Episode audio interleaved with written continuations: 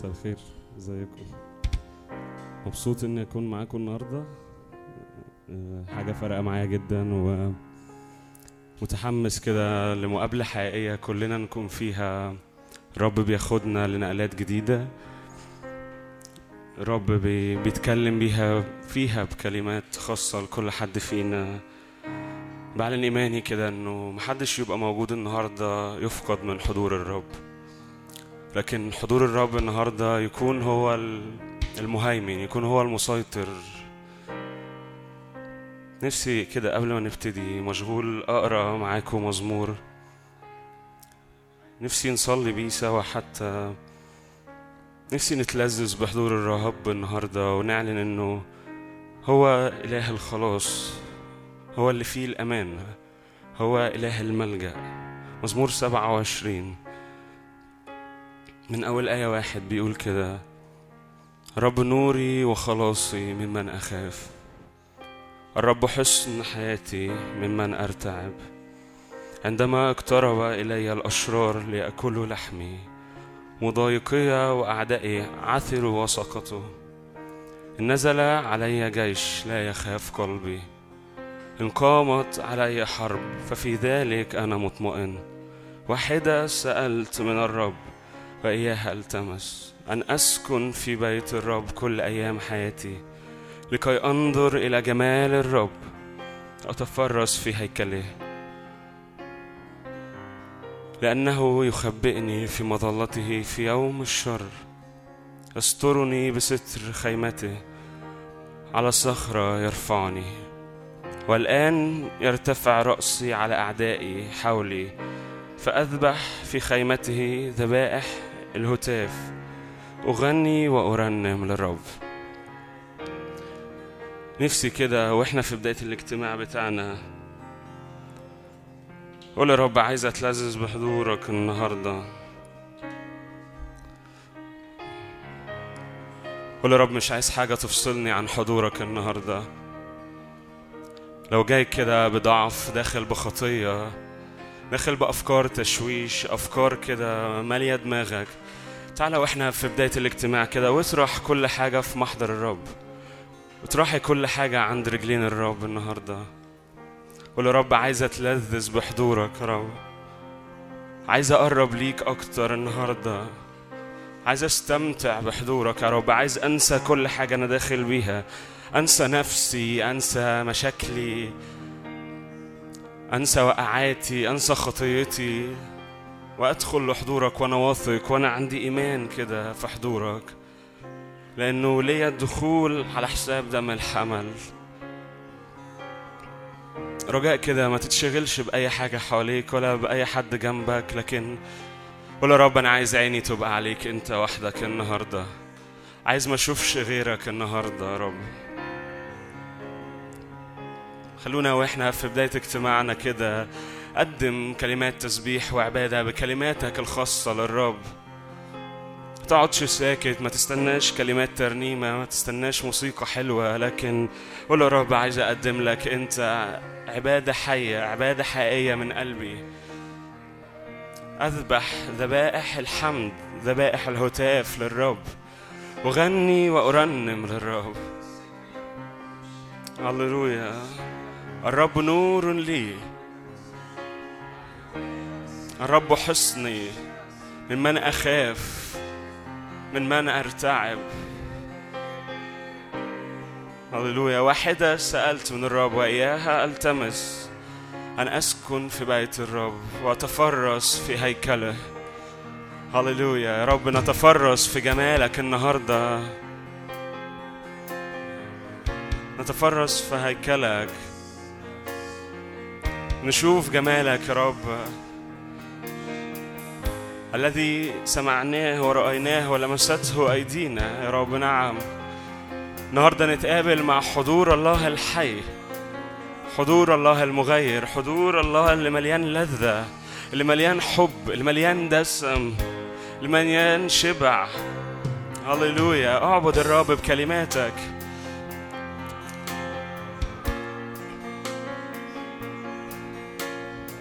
ما أجملك يا رب ما أجودك ما أعظمك. هللويا. ما أحلى حضورك ربي. ما أبهى جمالك يسوع. ما أحلى حضورك ما أحلى حضورك ربي. ما أبهى جمال قول له تاني ما أحلى حضورك يا رب ما أحلى حضورك ما أحلى حضورك ربي. هللويا. ما أبهى جمالك يسوع أشبع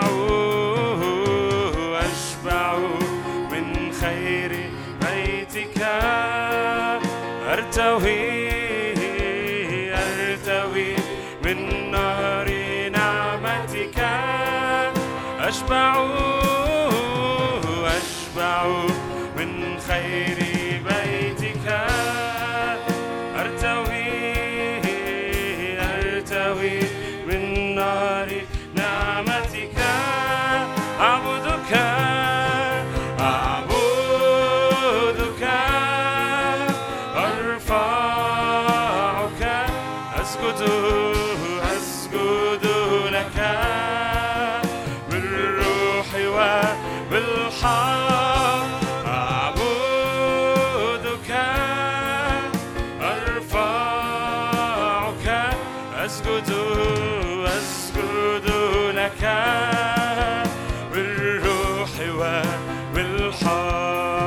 واحدة سألت.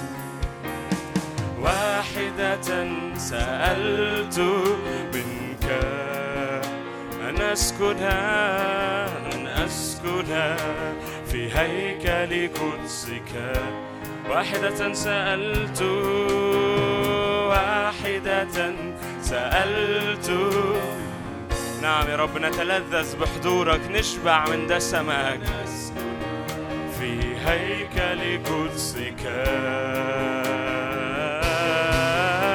مريض أنا بحبك.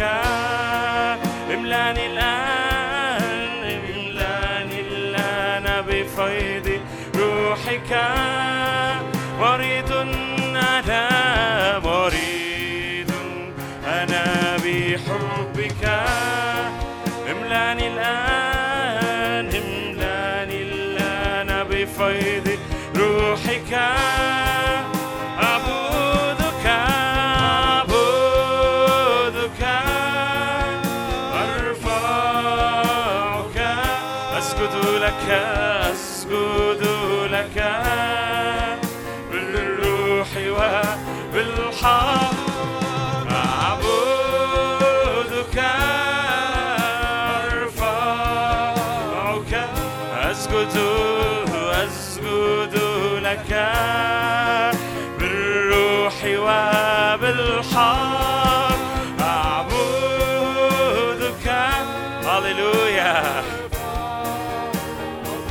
ما أجودك يسوع. لك بالروح وبالحق.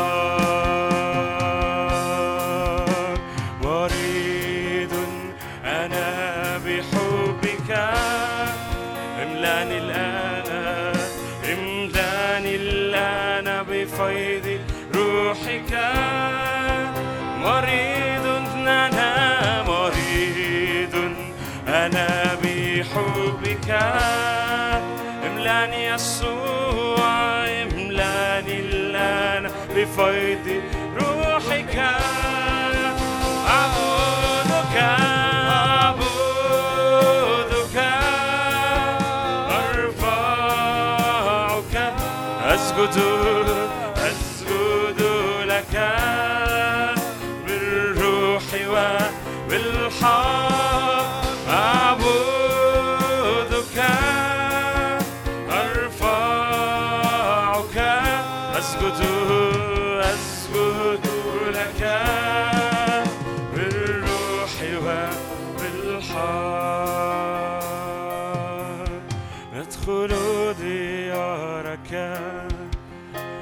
نمتلي بروحك. وحدك يا رب نلتمس برك تاركا تاركا خطيئتي رافعا لك الصلاة فجوعي وعطشي لبرك وارتوائي عندك. خذني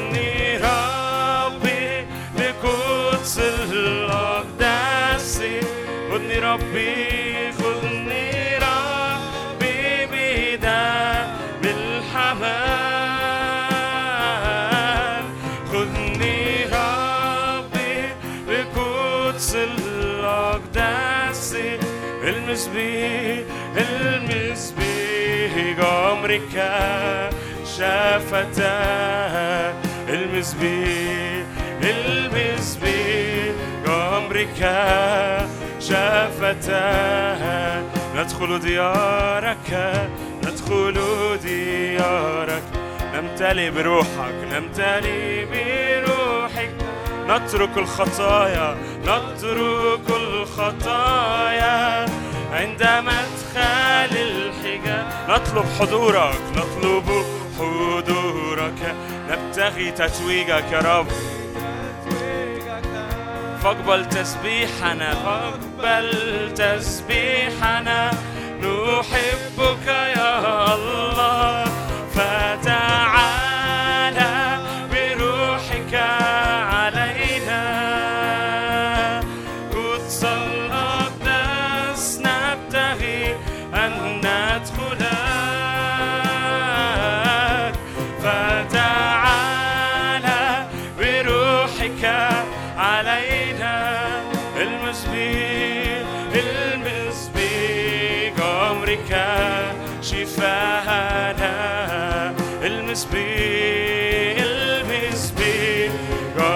جمرك شفاءنا.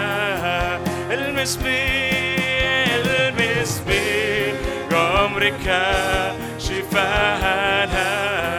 خذني ربي خذني ربي لقدس الأقداس خذني ربي بدا بالحمام خذني ربي المس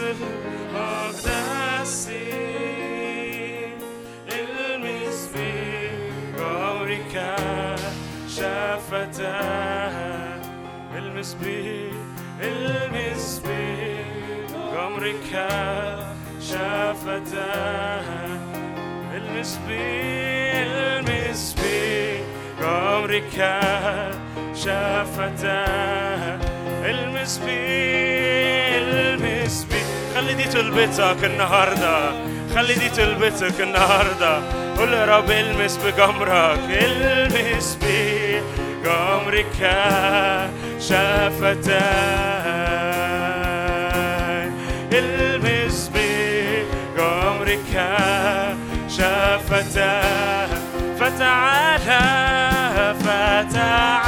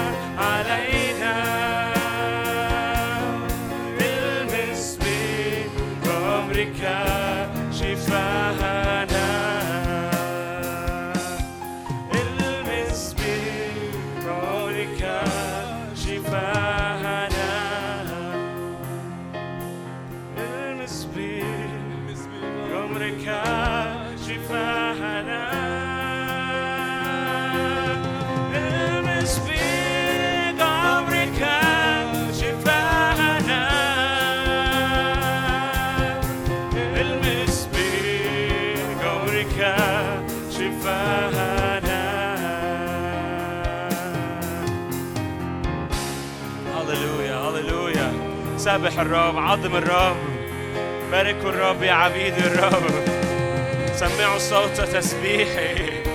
باركوا الرب. هللويا. هللويا. هللويا. هللويا. مبارك اسم الرب. مبارك اسم الرب. مبارك اسم الرب. هللويا. مبارك اسم الرب. مبارك Mubarakun, Mubarakun ismu Rabbim.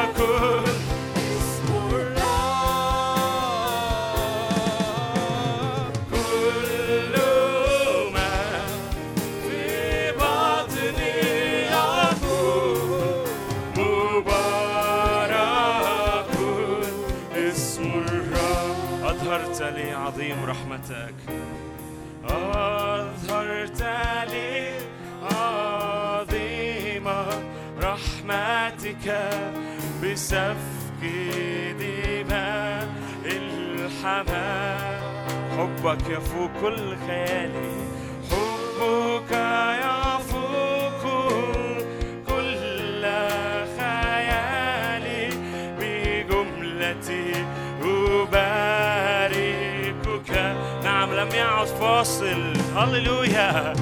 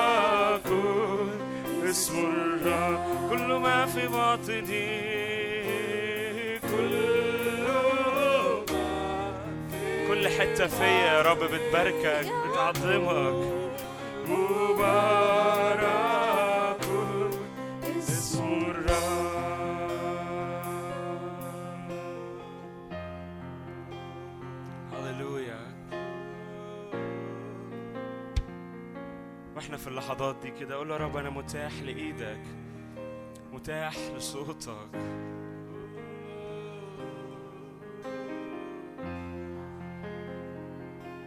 رب أسمعني صوتك. الرب عنده كلمات خاصة جوايا كده إن الرب عنده كلمات خاصة ليا وليك وليكي في اللحظات دي سكن قلبك كده وقول له يا رب تكلم فإن عبدك سامع يا رب. تكلم فإن حبيبك يسمع يا رب. أشكرك يا رب لأنه لسنا عبيد يا رب بل أحباء يا رب.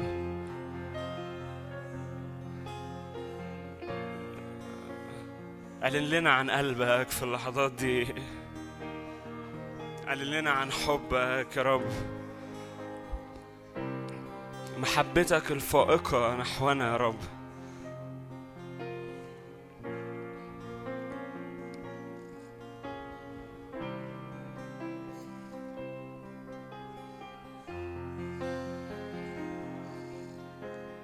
أحببت محل بيتك وموضع مسكن مجدك. أدخلني إلى الحجاب.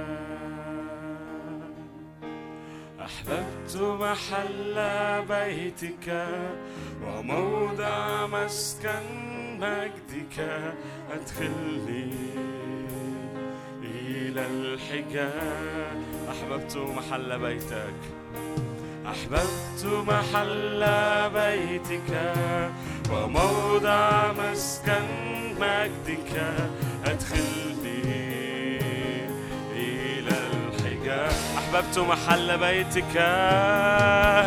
أحببت محل بيتك. وموضع مسكن مجدك. أدخلني هللويا إلى الحجاب فقت كل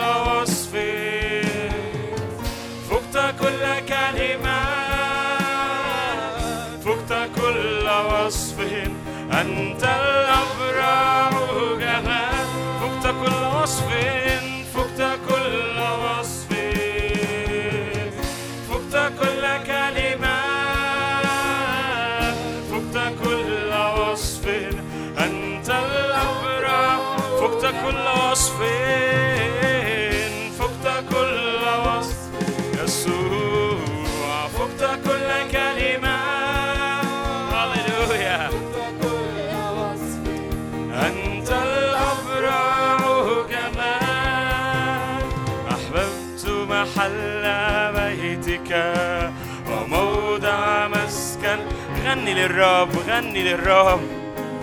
غني أغنيات للرب أغنيات جديدة. أغنيات محبة للرب. أحببت محل بيتك وموضع مسكن مجدك. أدخلني إلى الحجاب. فقت كل وصف فقت كل وصف.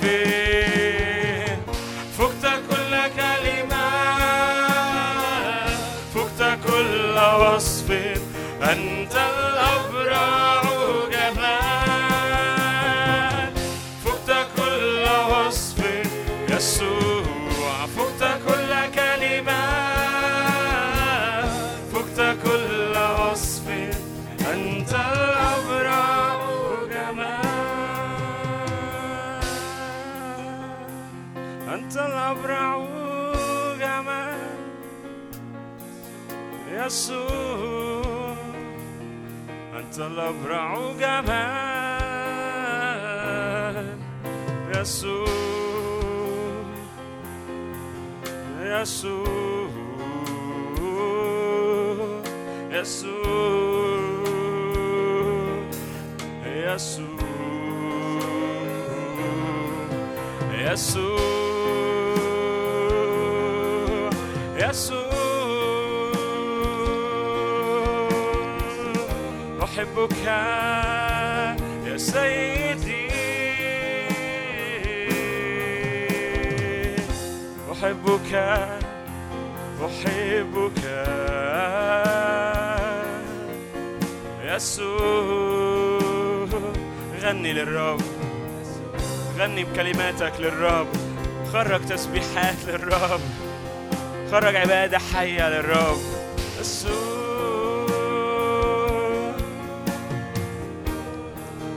هللويا هللويا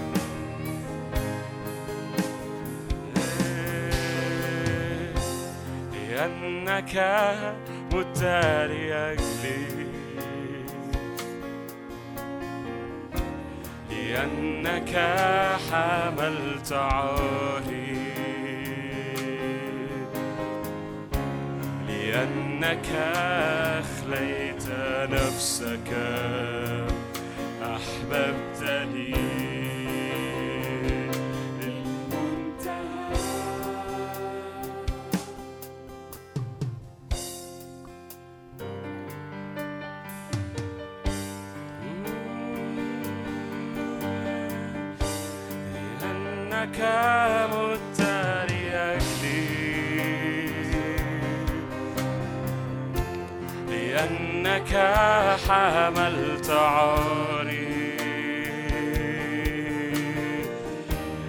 لأنك أخليت نفسك أحببتني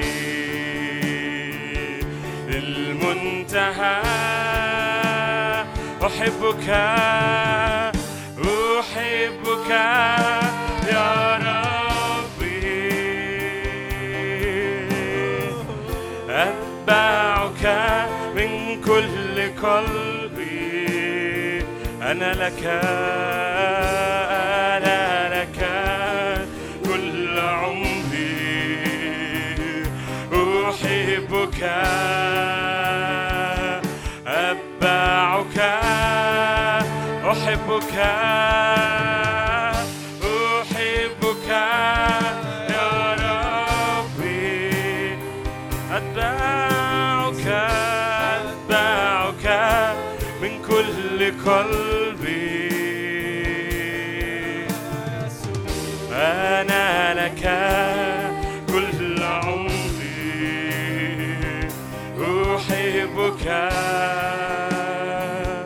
أتبعك أنت هو الألف. أنت هو الألف والياء. الخبز النازل بالسماء بدمك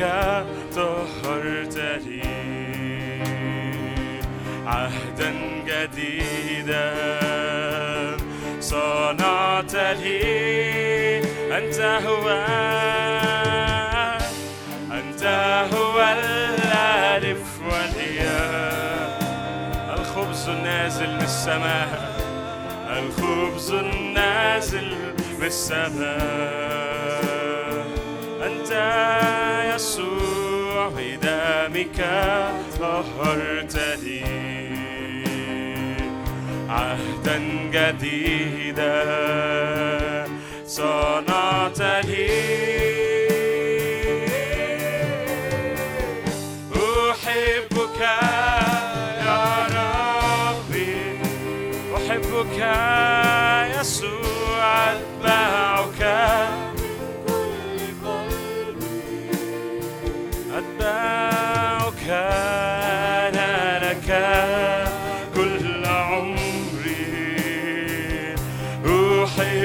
كل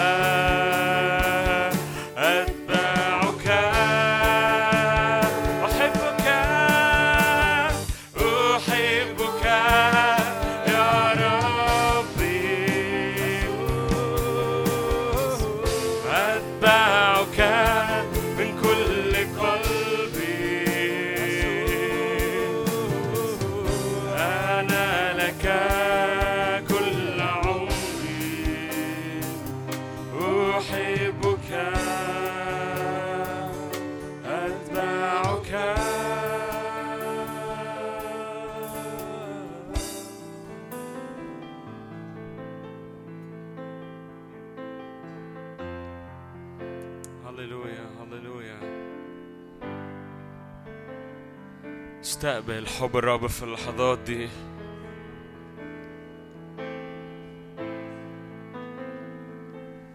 اعلن صلاح الرب في اللحظات دي. حتى لو مش متعود تعمل كده مش متعود تشكر الرب. اختار حاجة كده فكر فيها وقول يا رب أنا بشكرك على الحاجة دي. حتى لو الحاجة دي بسيطة جدا. الشكر مهم في حضور الرب. قول يا رب بشكرك بحمدك لأنك صالح وإلى الأبد رحمتك وإلى دور فدور أمانتك. أشكرك يا رب لأنه أنت إله النعمة أنت إله البركة أنت إله الأمانة أنت صخر الدهور.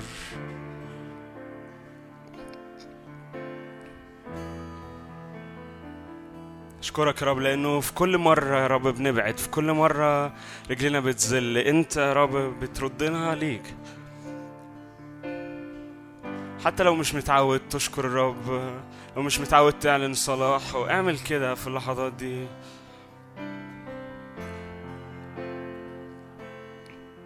قول يا رب أشكرك أشكرك لأني ابنك أشكرك لأني مبارك لأنك باركتني. نعم يا رب باركتنا بكل بركة روحية في السماء.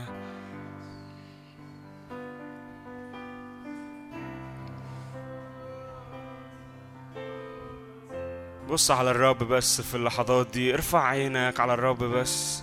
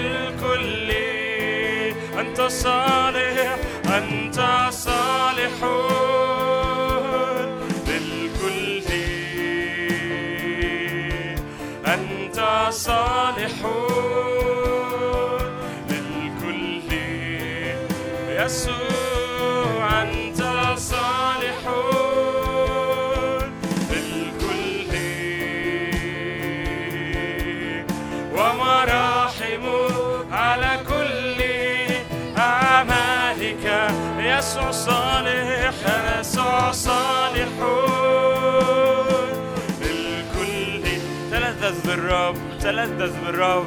استمتع بحضور الرب في اللحظات دي. قدم له عبادة قدم له الشكر. هللويا يا يسوع صالح الكل ومراحمه على كل أعمالك. أحمدك أحمد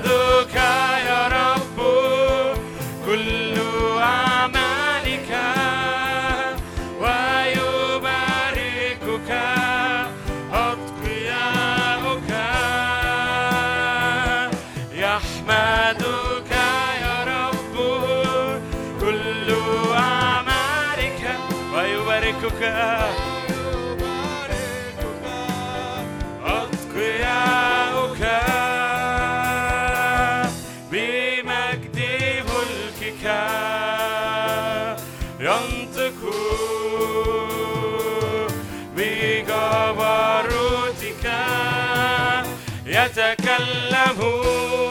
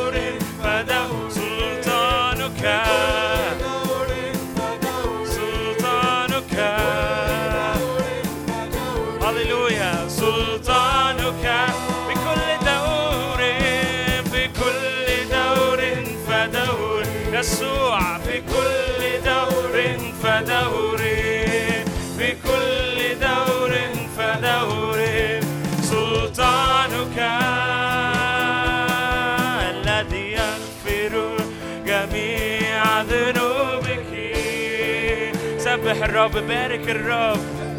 يشفي كل أمراض هللويا. باركي يا نفسي الرب باركي الذي يغفر جميع ذنوبك.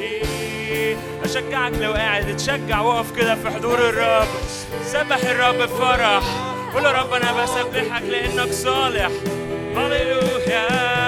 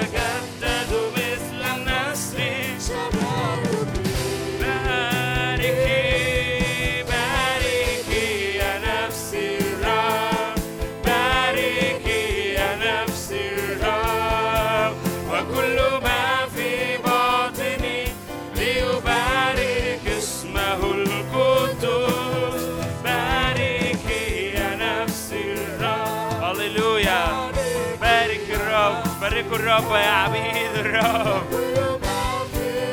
هللويا ليبارك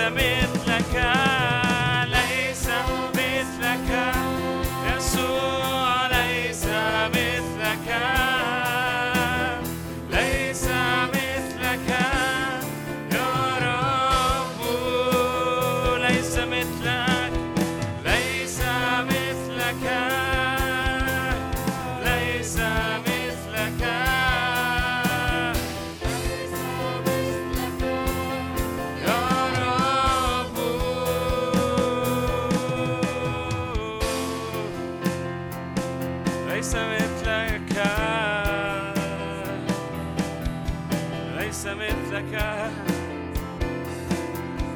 ليس مثلك.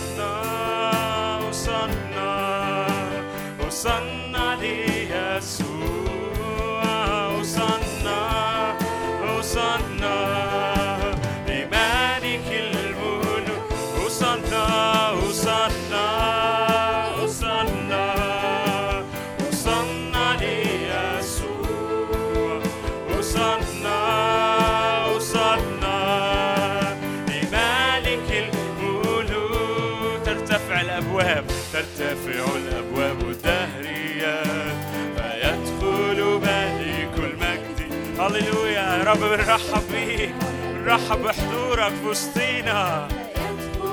رحب بإيدك بعملك في وسطينا. ترتفع الأبواب الدهريات فيدخل ملك المجد ترتفع الأبواب الدهريات فيدخل ملك المجد من هو هذا؟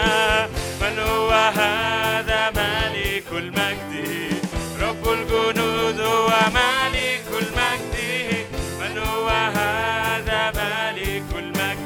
يسوع المسيح هو ملكنا من هو هذا ملك المجد؟ رب الجنود هو ملك المجد. من هو هذا ملك المجد؟ يسوع المسيح هو وصلنا وصلنا وصلنا ليسوع وصلنا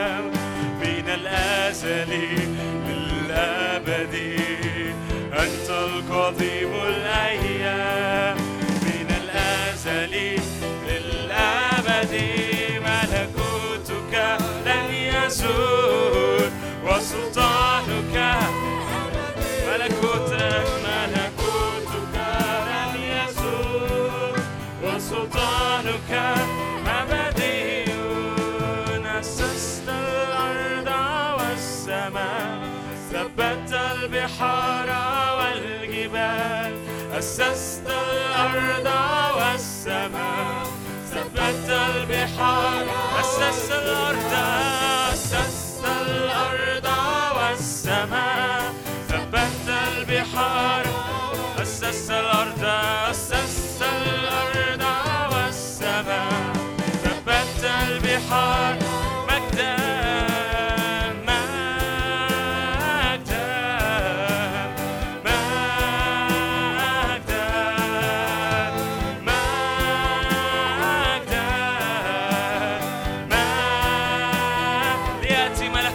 back. The attitude.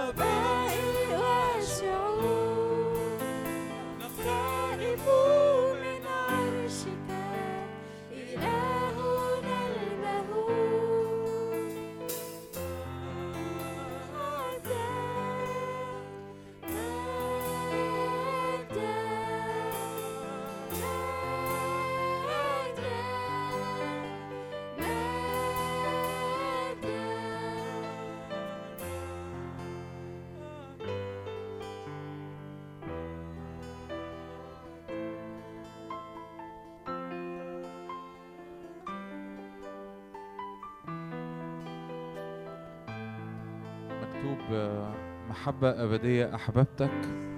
لأجل ذلك أدمت لك الرحمة. يا رب شكرا. لأجل محبة أبدية أنت بتحبها لينا.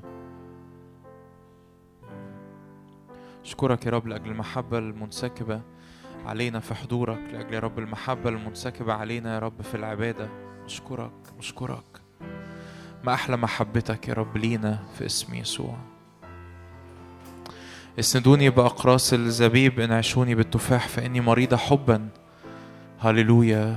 حلق حلاوة كل مشتهيات. حبك أطيب من الخمر. أدخلني الملك إلى حجاله. قولوا نعم يا رب أشكرك لأجل كل مرة أنت بتدعوني إني أدخل للمكان السري للمكان الخاص. مليان يا رب بحبك ليا. مليان يا رب بقلبك. مليان بأحشائك ليا. هللويا. إن أعطى الإنسان كل ثروة بيته عوضا عن المحبة تحتقر احتقارا. يا رب أشكرك لأنه كل حاجة يا رب نملكها ما تجيش يا رب أي حاجة قدام نقطة محبة نازلة من عرش النعمة على حياتنا.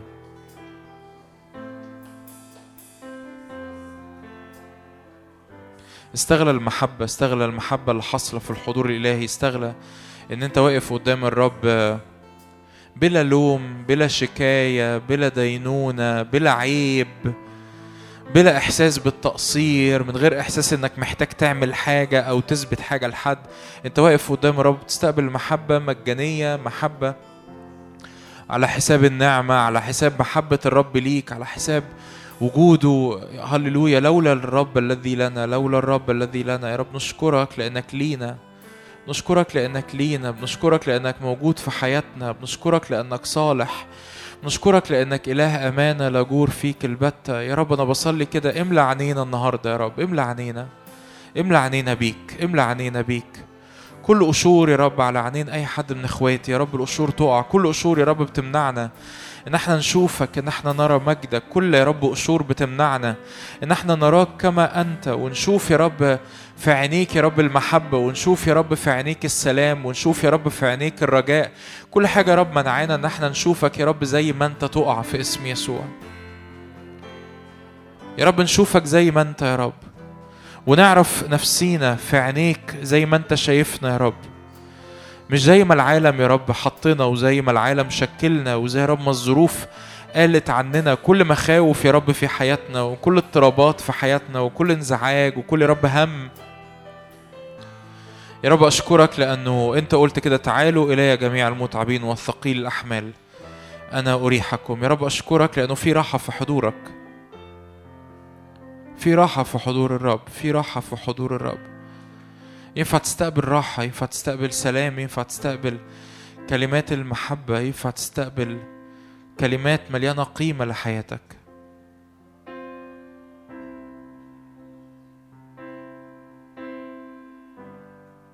داود اتكلم مع نفسه قال كده لماذا أنت منحنية فيا يا نفسي ولماذا تئنين فيا؟ ترجي الرب لأني بعد أحمده. يا رب كل انحناء في نفوسنا يستقيم يا رب في حضورك. كل انحناء في نفوسنا بسبب أحمال بسبب خوف بسبب اضطرابات العالم بسبب انزعاجات يا رب. بنرمي يا رب أمور عند رجلين ارمي أمور عند رجلين الرب ارمي أمور أنت محمل بيها ارمي أمور أنت خايف منها ارمي أمور أنت مثقل بيها ارمي أحمال تقيلة محطوطة على ظهرك من من أمور دراسة من أمور شغل من أمور أهل أو بيت من أمور مخاوف في المستقبل. يا رب أنا برمي كل حاجة عند رجليك لأنه حقيقي يا رب ما أقدرش أشيل الحمل لوحدي ما أقدرش أشيل الحمل لوحدي. فبرميه يا رب عند رجليك. وأنت ترحني أنت ترحني. هللويا. يكون في يوم يريحك الرب من كل تعبك. ومن انزعاجك ومن العبودية القاسية التي استعبدت بها. كل عبودية تحت أحمال كل عبودية تحت خوف كل عبودية تحت قلق كل عبودية تحت اضطراب. نعم يا رب نشكرك يا رب لأنك ترحنا من كل انزعاجنا ومن كل مخاوفنا ومن العبودية القاسية. العبودية القاسية للخوف العبودية القاسية للاضطراب العبودية القاسية لفقدان الرجاء العبودية القاسية لليأس العبودية القاسية يا رب للهم العبودية القاسية للمخاوف بتاعت جيلنا. يا رب نشكرك لأنك ترحنا ترحنا من كل جهة. هللويا هللويا هللويا. يقول كده سليمان لأن الرب قد أراحني من كل جهة. فلم يوجد خصم ولا حادثة شر. يا رب أشكرك. ارفع إيدك كده معايا لو تحب ودي معجزة. تقول لي ده مش طبيعي. أقول لك أيوة ده مش طبيعي دي معجزة. قول يا رب أنت تريحني من كل جهة في اسم يسوع. أنت تريحني من كل جهة فلا يوجد خصم ولا حادثة شر في اسم يسوع. أنت تريحني من كل جهة في اسم يسوع. تريحني من كل جهة كل جهة في بيتي في ظروفي في مستقبلي في فلوسي في علاقاتي في مشاعري. في سلام ذهني في اسم الرب يسوع. الرب أراحني من كل جهة في اسم يسوع. الرب يريحني من كل جهة في اسم يسوع. فلا يوجد خصم ولا حادثة شر في اسم الرب يسوع. سلامك يغمر حياتي سلامك يغمر بيتي سلامك يغمر أموري سلامك يغمر ظروفي سلامك يغمر ذهني. حتى رب لو البره البحر هايج حتى لو في الخارج يا رب البحر هايج لكن في قلبي سلام لا ينقطع وهدوء لا ينقطع وفرح لا ينقطع في اسم يسوع لأن الرب يريحني من كل جهة في اسم يسوع. هللويا. المجد ليك يا رب المجد ليك المجد ليك المجد ليك. مجدك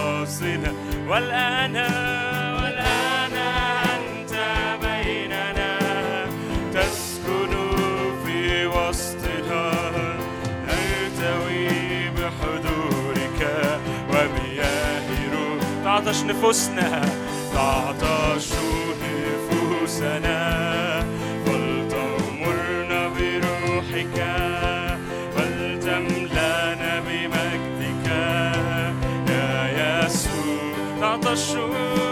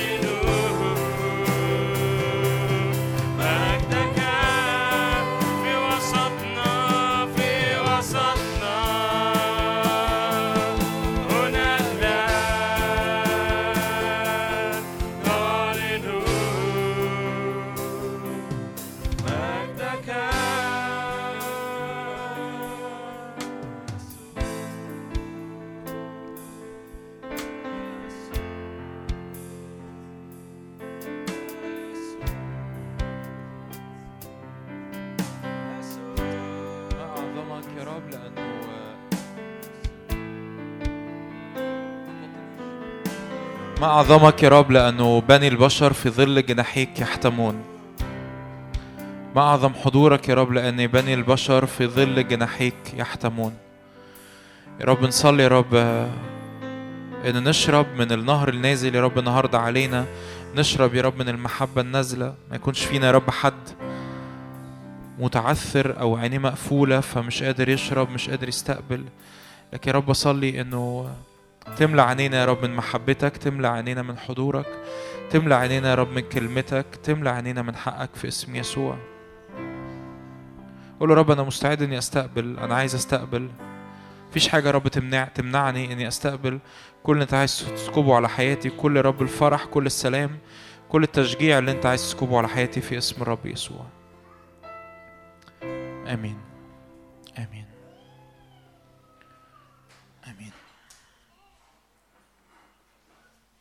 مساء الخير. مساء الخير. سامعيني أنتوا سامعيني أنا مش سامع نفسي.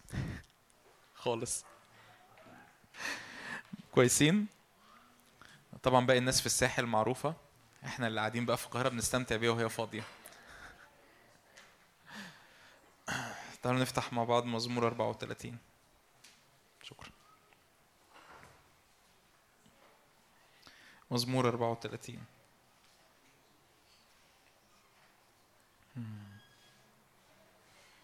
مشاركة بسيطة خالص آه، فعلا بسيطة لأنه شعر هن- هنقضي وقت أكتر في الصلاة الوقت اللي جاي. بس مصدر كل كل تعب آه، في حياتنا أوقات أوقات كتير بنفتكر إن إحنا في حاجات محتاجينها أكتر عشان الدنيا تبقى أحسن. آه، محتاج ايا كان إيه هو الأكتر اللي أنا محتاجه ده. ممكن حتى الحاجات الروحية حاسس إن أنا محتاج حاجات أكتر. محتاج آه، ممكن اكون محتاج فلوس ممكن اكون محتاج قيمة ممكن اكون محتاج شهادة ممكن اكون محتاج نجاح. كل الحاجات دي كلها مش غلط في حد ذاتها. ممكن حتى أحس إن أنا محتاج مسحة محتاج خدمة. بس الحقيقة في حاجات إحنا آه، حتى لو خدنا حاجات معينة أكتر نحس إن في حاجات ما بتخلصش. في حاجات محتاجينها أقل إنجاز التعبير. ال- ال- الخوف وال- والقلق وال- والإنزعاج محتاجينهم أقل. آه، عدم الإحساس بالأمان آه، عدم الإحساس بالقيمة في نفسي. آه، محتاج أعمل دايما حاجة عشان أحس بالقيمة.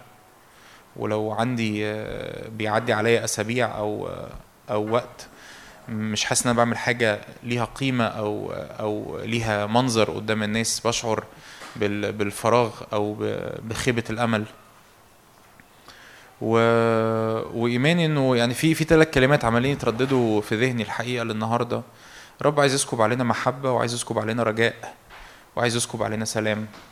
آه، فعشان كده هنقضي وقت أكتر في الصلاة. آه، لأنه آه، لما آدم خلق في الجنة لما آدم اتخلق في الجنة كان عنده الثلاث احتياجات الأساسية اللي أي بني آدم بيحتاجهم. أي أي بني آدم بيتولد من دي 1 من أول يوم بيحتاج ثلاث احتياجات أساسية علشان يطلع بني آدم مظبوط. وبشكل وباخر بسبب السقوط بسبب الضعف بسبب آه، أخطاء الوالدين بسبب حاجات كتير قوي. مفيش بني آدم فينا يعني بغض النظر إنه في أكيد في مستويات مختلفة بس مفيش بني آدم فينا استقبل الثلاث احتياجات دول بالكامل للأسف يعني. آه الثلاث احتياجات دول هم احتياج الحب إن أنا محبوب لذاتي بلا شروط من غير ما أعمل حاجة من غير ما أقدم حاجة من غير ما أعرف أعمل حاجة. الاحتياج التاني هو ال- الأمان إن كل احتياجاتي مسددة إن أنا مطمن آه، إنه آه، إن في حد في ظهري إن أنا مط- مطمن إنه إنه في حد مغطيني إن أنا مطمن إنه في حد كبير إن أنا مطمن إنه في مواجهة الحياة الصعبة بالتحديات بتاعتها آه، في حد أقدر اتسند عليه والاحتياج الثالث هو القيمة أو المعنى.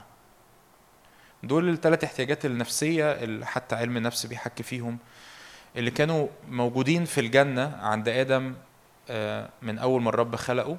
الرب أول ما خلق آدم الرب خلقه لأنه بيحبه. فآدم كان في حالة حب غير عادية ما بينه وما بين الرب. كان بيتمشى آه، مع الرب عند هبوب ريح النهار. آه، آدم كان عنده كل الاحتياجات. الرب خلق الإنسان في اليوم السادس مش في اليوم الأول ولا في اليوم الثاني ولا في اليوم الثالث ليه؟ لأنه الرب خلق كل حاجة ينفع الإنسان يكون محتاجها قبل ما يخلق الإنسان.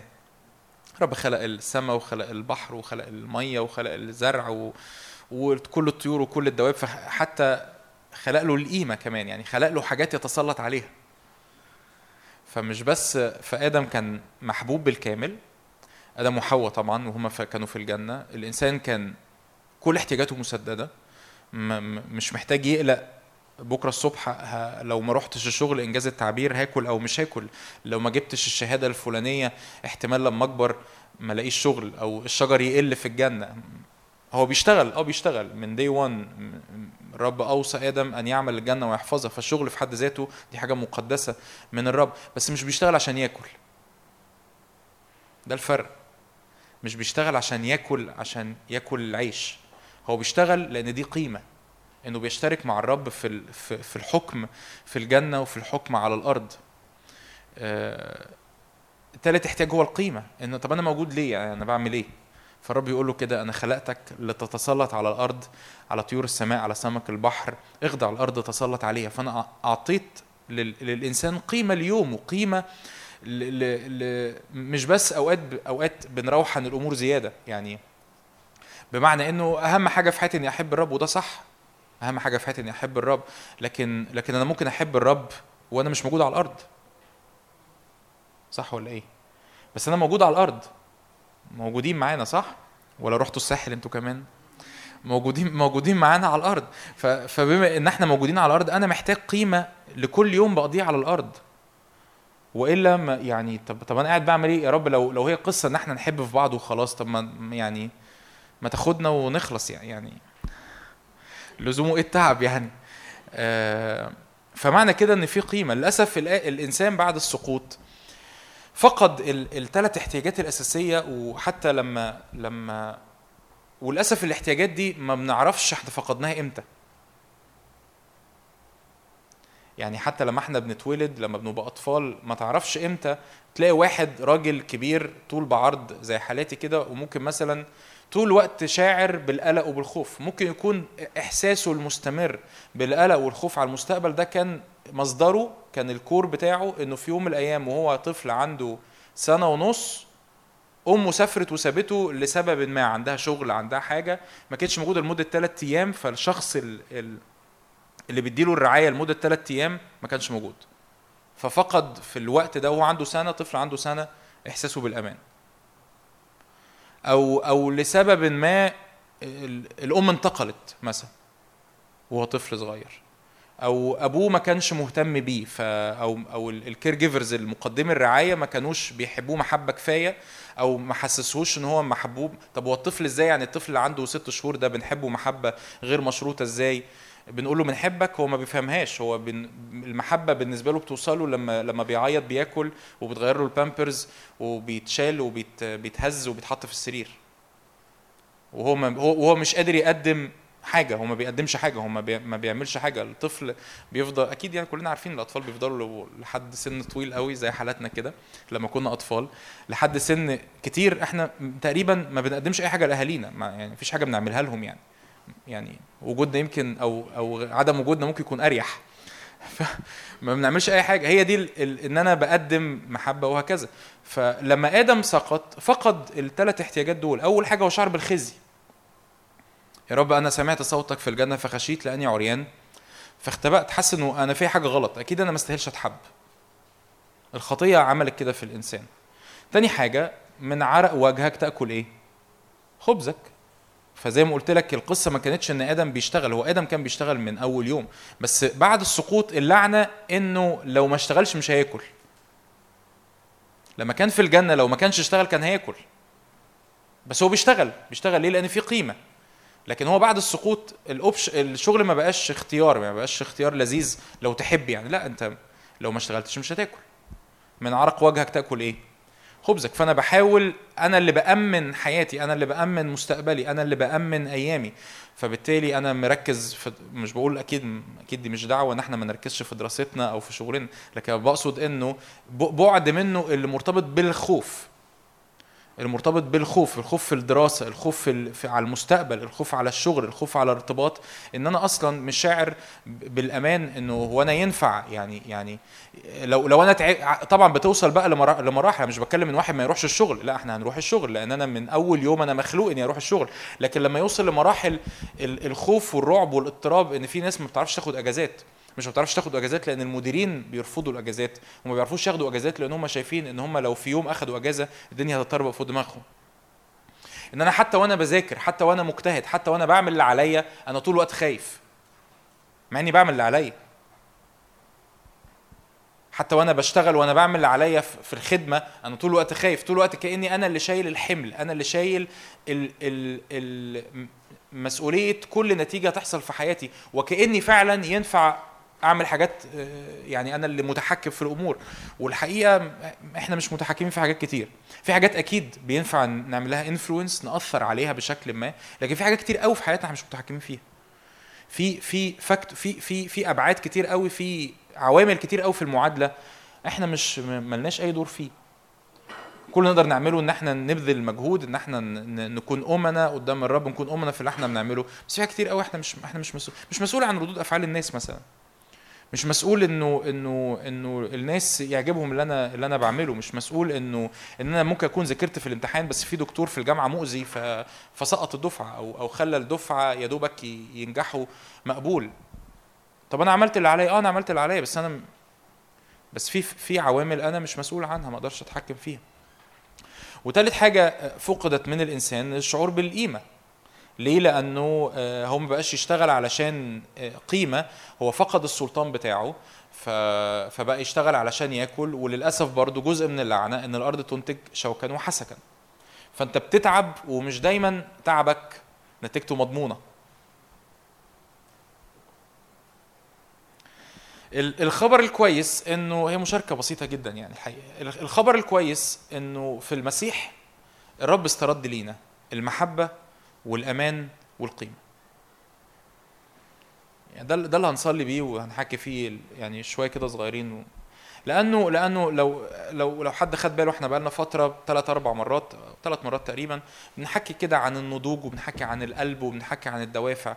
الحقيقة ال ال ال المصدر كل آه، دوافع مش مظبوطة ومصدر كل آه، أمور مش متظبطة في نفسياتنا ومش متظبطة في مشاعرنا هم الثلاث احتياجات دول.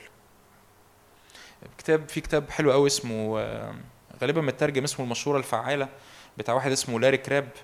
بيحكي إنه المشكلة إن دايما إحنا ما بنبقاش عارفين إحنا عايزين اللي إحنا عايزينه ده ليه. فتتكلم مع واحد تقول له أنت عايز إيه؟ يقول لك أنا عايز يبقى معايا فلوس كتير. كويس. تتكلم مع واحدة تقول لها أنا عايز أتجوز. Okay. تتكلم مع واحد تاني تقول له أنا عايز حبيبتي تحبني. كل ده كل دي بس يقول لك ال- القصة إنه الناس فاكرة إن هي دي حلول مشاكلها. لكن لو لو حفرت للعمق زيادة هتلاقي إن دايما لازم لازم يعني لو لو الشخص ده أمين مع نفسه وال والمشير قاعد معاه قاعدة محترمة وأمين في في السكة اللي هو ماشيها في المشورة لازم يوصل في الآخر لواحدة من الثلاث احتياجات دول. إنه الراجل اللي عايز فلوس هو ممكن يكون عايز فلوس لسبب إنه هو ات- اتعلم واتربى إنه الإنسان قيمته من فلوسه من من قيمة الفلوس اللي معاه. فهي المشكلة مش في الفلوس المشكلة في غياب القيمة. ليه؟ لأنه أي احتياج أي احتياج من دول ما ينفعش يتسدد من برايا. دي دي قاعدة كده. أي احتياج من دول لا يسدد من بره. لو ما تسد لو ما تسددش من جوه لو أنا من جوايا لم أشعر بالحب ولم أشعر بالأمان ولم أشعر بالقيمة هفضل طول الحياة أنا بجري ورا الحب والأمان والقيمة. فتلاقي الراجل اللي كان حاطط القيمة في الفلوس هو هو بالرغم ممكن يكون مليونير ممكن يكون ملياردير لكن لسه عمال يجري برضه ورا الفلوس. تلاقي الشخص اللي, اللي حاطط ال ال ال الاحساس الحب في العلاقات هتلاقي البنت أو هتلاقي الولد عمال يجري بالرغم من دخوله في علاقات مستمرة. هو بيدخل في علاقة مع بنت بيكتشف إن البنت مش قادرة تقدم له هذه المحبة غير المشروطة. ما ينفعش. البني آدمين ما ينفعش يقدموا المحبة دي أوكي؟ نتفق الاتفاق ده. البني آدمين البشر ما ينفعش يقدموا لبعض هذه المحبة. ليه؟ لأن أنت بقيت إنسان مسؤول. فأنت لازم لازم تعمل مجهود في العلاقة. وفي نفس الوقت المشكلة إنه في حاجة ناقصة فيا من الطفولة. من وأنا طفل صغير الحاجة دي فقدت. فبدخل علاقة بتوقعات عالية. توقعات إنه حبيب قلبي أو حبيبة قلبي هتسدد لي كل احتياجي وأخيرا لقيت البنت اللي أنا كنت مستنيها اللي بتحبني وبت... ومستعدة تعمل أي حاجة لأجلي ومستعد مش عارف إيه. بعد ما بدخل العلاقة دي بال expect بال expectations العالية بالتوقعات العالية بكتشف بعد فترة إن هي مش قادرة إن أنا برضو مش شبعان. فتح... فنتخانق. فانت ما بتعمليش. لا انت اللي ما بتعملش لا انت ما بتعمليش وانت ما بتقدميش وانت ما بتحترمنيش. وأنا كنت في الأول حاسس هو أنا ليه كنت حد بقى أكيد أنتوا تسمعوا الكلام ده. ليه في الأول كنت بحس بكذا وكذا ودلوقتي انت أنا مش حاسس معاكي بالحاجات دي؟ ليه؟ لأن هو في الأول كان ال- ال- الهايب بتاع المشاعر قمة المشاعر وفي توقعات عالية وفي مش عارف إيه. بعد فترة بعد ما خدنا على بعض شوية المشاعر دي ما بقتش موجودة. الأدرينالين ده ما بقاش موجود. ال- المشاعر نزلت تاني. لكن أنا لسه زي ما أنا. أنا حاسس إن أنا مش محبوب. تمام؟ واحد برضو عايز يتجوز لأنه عايز يعمل بيت. ليه عايز تعمل بيت؟ لأنه ممكن يكون وهو صغير ما كانش فيه عيلة آه، محوطاه اتعلم من الأمان هو في وجود البيت واحدة عايزة تتجوز عشان تهرب من أهلها المتعبين ايا كان. فببساطة مفيش احتياج من دول ينفع يتسدد من بره ما ينفعش. وطول ما أنا ببص على الأمور يعني كل حاجة بقى يعني لو أنت عايز بقى تقيس ال... دوافعك قيس دوافعك على الثلاثه دول. هو إيه اللي بيخليني أعمل اللي أنا بعمله ده؟ بالرغم إنه ممكن يكون ما بيقعدش عليا بحاجة أو أو أنا حاطط له شكل الشكل ده ممكن حتى يكون روحي لكن أنا حاسس إن أنا بعمل حاجة فيك بعمل حاجة مش حقيقية. هتلاقي إن في الآخر في حاجة في العمق خالص الحاجة دي ممكن تكون يا باخد منها حب يا باخد منها قيمة يا باخد منها إحساس بالأمان. وأوقات بنعمل كده مع ربنا. أوكي بنعمل كده حتى مع ربنا. إن في الأول العلاقة في البداية مع ربنا في مشاعر وفي إحساس وفي مش عارف إيه. أول ما أحس المشاعر دي هديت شوية أحس إن أنا الله ربنا ما بقاش يحبني زي الأول أو أنا ما بقتش أحب ربنا زي الأول فأزهق وأشوف ال- ال option اللي بعده. أشوف الحاجة اللي بعده. فاهمين أقصد إيه؟ فلما يجي حتى أحضر اجتماع. طبعا يعني إحنا إحنا مش ضد مش ضد المشاعر في العبادة خالص. يا ربنا كان بيعمل حاجة عميقة في وقت العبادة ف فأنا مش ضد ده خالص. لكن لو أنا جيت بقى حضرت وقت عبادة أو جي- باجي باخد خلوتي وما حسيتش نفس الأحاسيس العالية أنا بحس في حاجة غلط. ليه؟ لأن أنا عايز الأحاسيس دي هي اللي ربطتني أو هي اللي حسستني إنه أنا كده محبوب. أنا كده ربنا بيحبني. بس هرجع أقول الثلاث احتياجات دول ما ينفعش يتسددوا من برايا طول ما أنا بدور على تسديد الثلاث احتياجات دول الحب أو الامان أو القيمة من بره أنا هفضل عامل زي سوري يعني في التعبير الحمار اللي بيجري ورا جزرة. عارفين الحمار أبو جزرة؟ مش عارفين الحمار أبو جزرة؟ الحمار اللي معلقين في راسه عصاية وأخرها جزرة فالحمار طول الوقت ماشي عشان يوصل للجزرة وطول وطول كل ما بيقرب الجزره بتمشي معاه فما بيوصلش للجزرة. أنا حاولت أشرح الصورة عشان مش عارفين الحمار أبو جزره مش عارف أعمل إيه. ف فبنبقى عامل- عاملين كده. أنا طول الوقت عمال زي اللي ماشي ورا سراب. عارفين السراب طيب؟ سافرتوا على الطريق الصحراوي؟ زي اللي بيمشي ورا سراب. فهو طول الوقت بي- بيلهث ورا حاجة وبعدين بي- بيوصل بيلاقي إن الله ما ما حسيتش باللي أنا كنت حاسه. ما حسيتش باللي أنا كنت متوقع إن أنا أحسه. مش حاسس إن أنا النهارده ليا قيمة. وتستغرب. وطبعا بقى شادي لما كان بيحكي عن شاول وداوود إيه إيه اللي يخلي شاول يعني رجوعا يعني طبعا الوعظه دي كانت مفتاحية جدا. إيه إيه اللي يخلي واحد زي شاول في قمة الملك وفي قمة ال ال ال ال ال ال يعني في قمة الهرم انجاز التعبير قمة الهرم بتاع شعب إسرائيل شعب كامل. و- و- و- وغايظه قوي إن في واحد من الجنود بتوعه انتصر في المعركة. تعبان. ليه تعبان؟ لأنه لأنه هو حس بتهديد للقيمة بتاعته. ليه؟ لأن القيمة هي في حاجة خارجية في حاجة من بره. وكل حاجة برايا دايما هت- هتتعرض للتهديد. كل حاجة برايا دايما معرضة للتهديد دايما مش ستيبل فبالتالي لو أنا المحبة لو المحبة أو الأمان أو القيمة في حاجة برايا أنا دايما بشعر إن أنا شخصية غير ثابت في مشاعر. مش على بعضي يعني من الآخر يعني ليه ليه النهارده شباب كتير بيتجوزوا وبيتطلقوا؟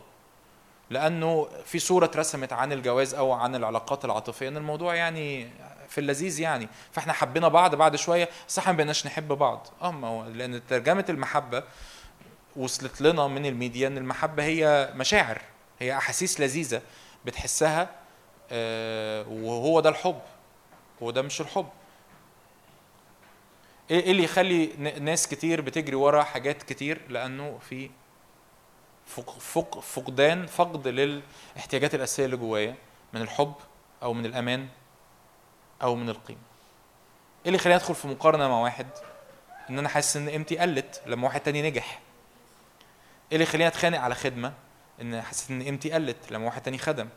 إيه اللي يخليني أتخانق على على على منصب إن حسيت إن أماني اتهز بسبب إيه اللي إيه اللي يخلي واحد يبقى مع- معاه فلوس كتير جدا وبسبب هزة في البورصة ولا هزة في ال cryptocurrency ولا هزة لسه امبارح كان واحد بيحكي معايا واحد صاحبه بره البلد آه، قرر إنه عايز ينتحر لأنه هو شغال في شركة ليها علاقة بال cryptocurrency إيه اللي يخلي واحد عايز ينتحر لمجرد إنه حصلت هزة في الشغل بتاعه؟ لأنه هو حط أمانه فين؟ في الشغل.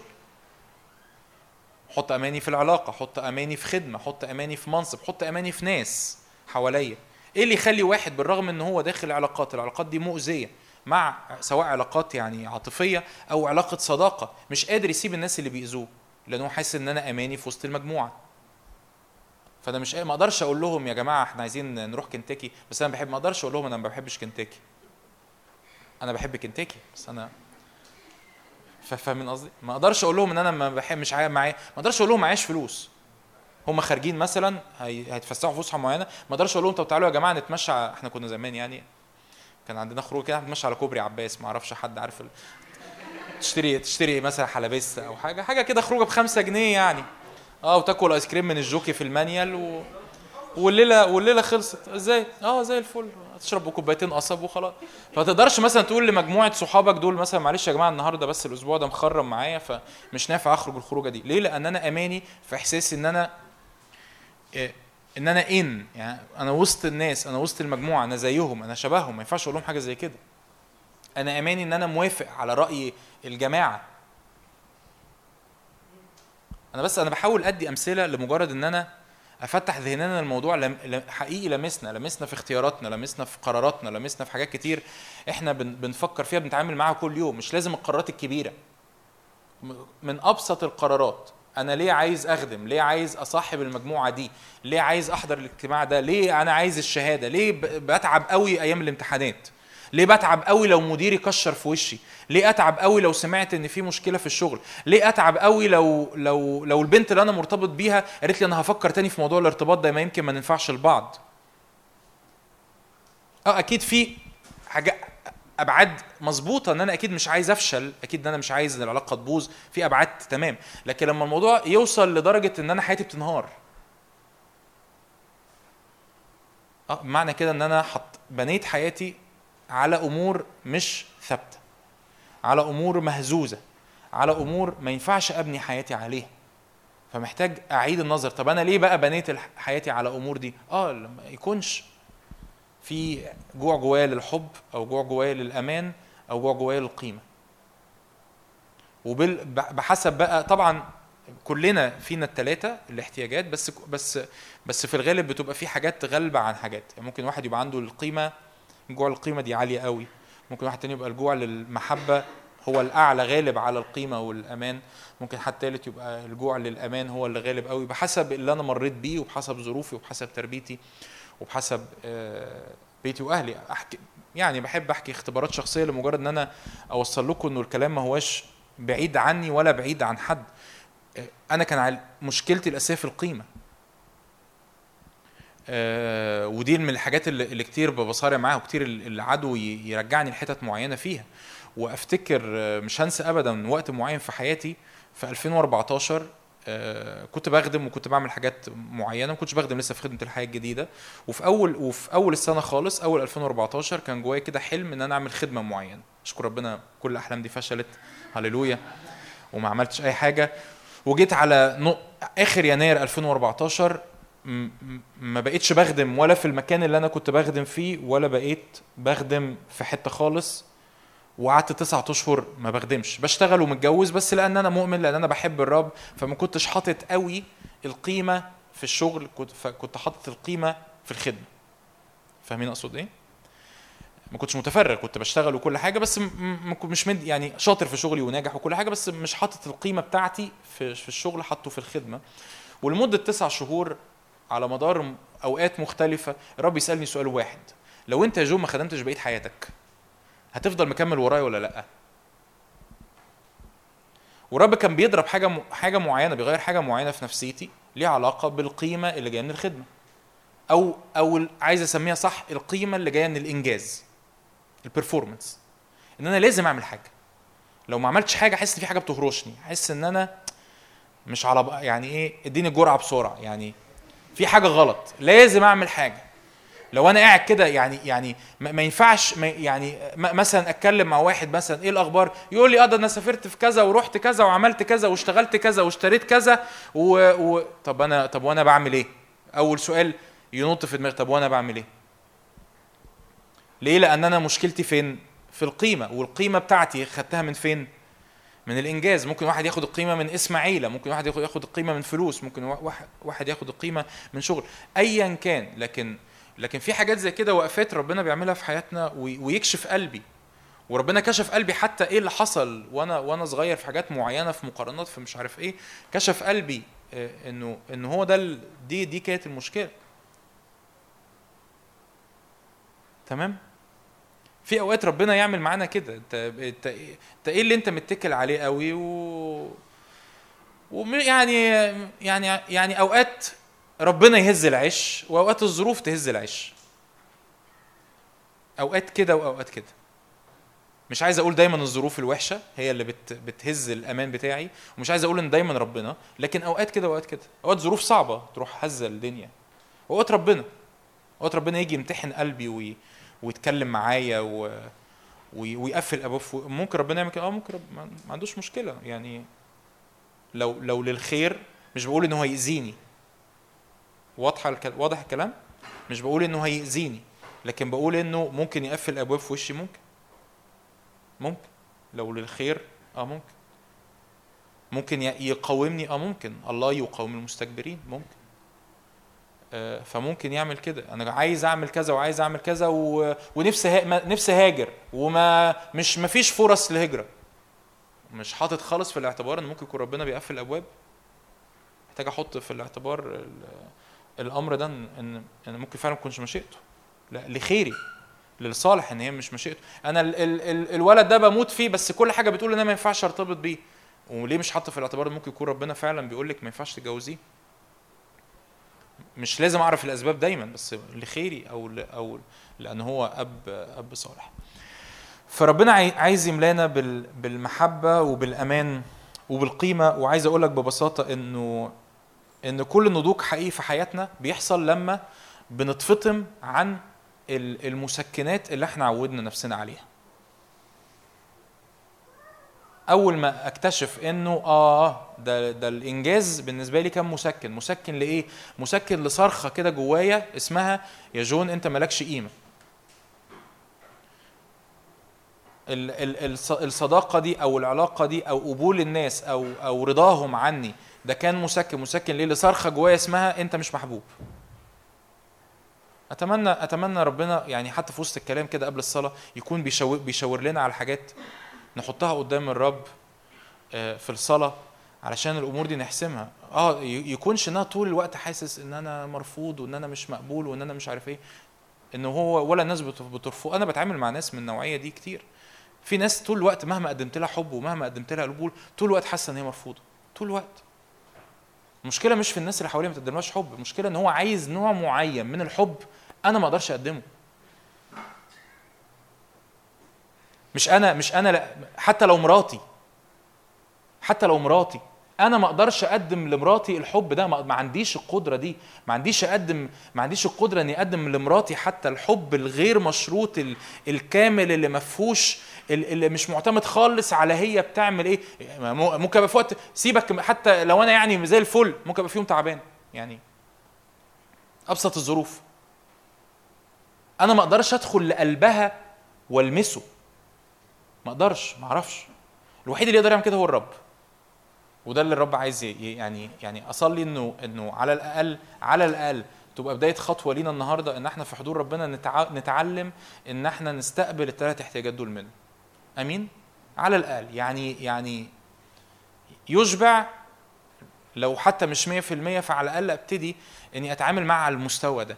إنه يا رب أنا برجع الأمور كلها اللي في حياتي الحاجات اللي أنا عمال أجري وراها أرجعها للثلاث احتياجات دول. هو إيه أنا ليه بجري ورا الحاجات دي؟ يكونش الموضوع وراه حب أو أمان أو قيمة أرجع الأمور دي. أكتشف المشكلة فين؟ أقول له رب طب ما تيجي أنت تشبع القيمة دي. ما تيجي توريني قيمتي جاية. من فين. ببساطة أنا يعني أنا مش عايز فعلا أطول عايز عايز نصلي أكتر. مش عايز أنا في آيات كتير لكن لكن الرب يسكب محبة آه يقول كده الكتاب متأصلين ومتأسسين في محبة المسيح. آه. آه. هكذا أحب الله العالم حتى بذل إيه؟ ابنه الوحيد. هو بيحبني جدا جدا جدا جدا جدا. بلا حدود بلا شروط ب ب ب بكل حاجة فيا. بالحلو وبالوحش. معجب بيا غريب معجب بيا جدا. والكتاب يقول لأن لما الرب يسوع يحكي عن عن التلاميذ يقول لأن الأب نفسه يحبكم ما بيستخدمش كلمة الأجابية يستخدم كلمة الفيلو. ال- ال- الأجابية المحبة غير المشروطة هكذا أحب الله العالم فمحبة غير مشروطة. لكن الفيلو هو محبة الصداقة. إن أنا مش بس يعني انجاز التعبير أوقات بنستقل الأجابي أحب الله العالم هو بيحبنا كلنا. لكن كمان يجي يتكلم على المحبة بتاعت الصديق. للصديق الآخر إن أنا إن أنا معجب بيك. عارف عارفين الفرق بين I love you و I like you فانا مش بس ب... أنا مش مش بحب ابني كده عشان ابني. لا أنا معجب بيه. أنا أنا أنا ببص له آه، الواد ابني ده زي القمر. مش مش لمجرد إن هو ابني لكن أنا معجب بيه. أنا ب... مستلطفه. أحب أقعد معاه أحب أحكي معاه. الرب معجب بينا. الرب يحبنا ومعجب بينا. الرب يحبنا ويحب يقعد معانا. الرب يحبنا ويحب يقضي أوقات معانا. الرب يحبنا ويحب يغرقنا بالحب ده. تاني حاجة أماني حقيقي في الرب. أماني حقيقي في الرب. لذلك لا نخشى لو تزحزحت الأرض لو انقلبت الجبال إلى قلب الإيه؟ البحر لا نخشى. ليه؟ لأن الله لنا ملجأ وإيه؟ وقوة. الله لنا ملجأ وقوة. أنا أماني مش في فلوس وأماني يعني المفروض يكون السنتين اللي فاتوا علموا البشرية كلها إن ما ينفعش يكون الأمان في أي حاجة أرضية. فاكرين السنتين اللي فاتوا؟ كورونا كوفيد ال lockdown ال... المفروض يكونوا السنتين اللي فاتوا علمونا بما فيه الكفاية. إن ما ينفعش أماني يكون في أي حاجة أرضية. ولا فلوس ولا شغل ولا حتى حد في العيلة غالي علينا. ولا إيه؟ ناس فقدت وناس انتقلت وفلوس راحت. وأشغال راحت واللي كان بيخدم قفل اجتماعه يعني ما ينفعش يكون أماني في أي حاجة منظورة ما ينفعش ليه؟ لأنه حقيقي هو قال كده إني بعد قليل أزلزل السماوات والأرض أيضا، يعني لو هي لو إنجاز التعبير لو هي دلوقتي بتتزلزل بسبب الكورونا وبسبب المشاكل ففي يوم الرب هيقصد يزلزلها. ليه؟ لكي تبقى الأمور غير المتزعزعة، عشان في وقت الرب يبين إنه فعلا مفيش حاجة تنفع تتكل عليه، مفيش. فأنا ما ينفعش يكون أماني إلا في وجوده هو. يسوع في السفينة يا ريس، حد عارف الترنيمة غالبا صح؟ يسوع في السفينة هو مفيش مفيش أمان إلا إن يسوع في السفينة. تجيب بقى يخت آه، 30 متر تجيب مركب صيد صغيرة تجيب فلوكة على النيل هو مفيش أمان إلا إن يسوع فين؟ في السفينة. مفيش أمان إلا إنه أدرك إنه إنه مزمور 34 اللي كنت هقراه بس يعني مش مهم. إنه تعالوا نقراه. حلو مزمور 34 عدد واحد. آه نفتحه علشان تت- تتحسب لنا وعظة. يستغربوا بعدين يقولوا إيه ده يا نهار أبيض يعني جون ما قراش ولا آية من ال صح؟ تحس في حاجة غلط صح؟ ما تحطش اسمي على الوعظة دي. مزمور 34 واحد. أبارك الرب في كل حين. دائما تسبيحه في فمي. بالرب إيه؟ تفتخر نفسي. يسمع الودعاء فيفرحون عظموا الرب معي ولنعلي اسمه معا. كل كل آية كل كلمة في المزمور رائعة. طلبت إلى الرب فاستجاب لي. ومن كل مخاوفي أنقذني. نظروا إليه واستناروا. اتملوا بالمحبة. وجوههم لم إيه؟ لم تخجل لما بتبص للرب وجهك لا يخجل عكس الخزي. عكس إحساس الرفض عكس إحساس إن أنت أنت مش عامل اللي عليك أنت مقصر أنت وحش أنت ما أنت طول عمرك كده. يقولوا لك خد خلوتك ما بتاخدش خلوتك. يقولوا لك آه، صلي ما بتص... طب ذاكر ما بتذاكرش. طب اشتغل ما بتشتغلش. ما فيش حاجة نافعة. نظروا اليه واستناروا الوحيد اللي تبص له ولا تخجل هو الرب. نظروا اليه واستناروا وجوههم إيه؟ حتى لو أنت مقصر. ليه؟ لأن الرب هو الوحيد اللي عنده القدرة على التغيير. عنده إمكانية النعمة اللي تغير. مش أنا أقدر أشاور لك على الغلط بس ما أقدرش أغيرك. صح؟ أنت تقدر تشاور على نفسك على الغلط بس كتير ما بنفشل إن إحنا نغير نفسينا. لكن الرب هو الوحيد اللي عنده القدره إن يشاور على الغلط ويعطي القوة للتغيير. فلما بننظر إليه وجوهنا إيه؟ لا تخجل هذا المسكين صرخ والرب استمعه ومن كل إيه؟ ضيقاته خلاص وبص الأمان بص الأمان. ملاك الرب حال حول خائفيه ويعمل إيه؟ وينجيهم هللويا. ملاك الرب بيحاوط بيحاوط اللي عايشين في مخافته وبيعمل إيه؟ ينفع أصدق ده في الزمن ده؟ لازم أصدق ده. لازم أصدق. أنا محتاج أصدق ده طول الوقت. محتاج أصدق ده طول الوقت. محتاج أصدق ده لنفسي محتاج أصدق ده لبيتي محتاج أصدق ده لأطفالي محتاج أصدق ده طول الوقت. إن ملاك الرب يحاوط اللي بيخافوه ويعمل إيه؟ وينجيهم. فأنا آماني مش في في يوم من الأيام كنت كنت بعمل حاجة كده غريبة. أجي أنا بسافر كتير للخدمة يعني في مدن مختلفة أو كده. وبعدين اكتشفت إن أنا لما باجي أسافر بقلق قوي يعني ما بقلقش على نفسي بقلق على البيت بقلق على على مراتي بقلق على عيالي. بقعد اصلي فربنا مره عمل لي حاجة لذيذه قوي. قال لي يعني يا جون انت قلقان قوي لما تيجي تسافر. قلت له آه يا رب. قال لي طب وتفتكر يعني لو انت موجود هتعرف تعمل لهم حاجة؟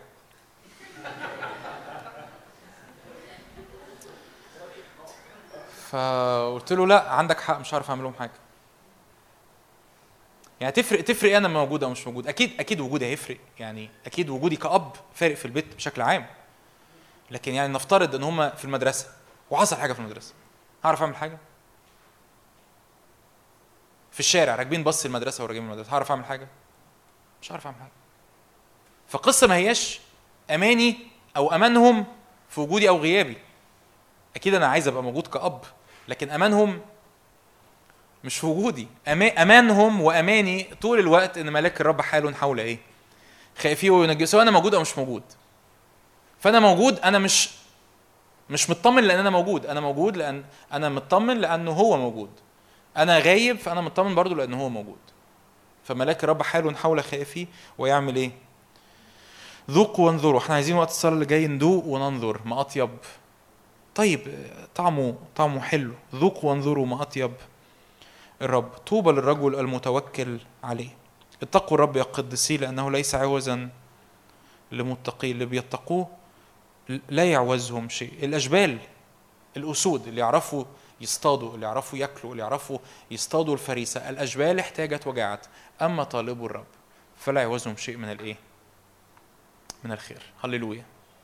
هللويا. عشان كده يبتدي المزمور يقول بالرب تفتخر نفسي.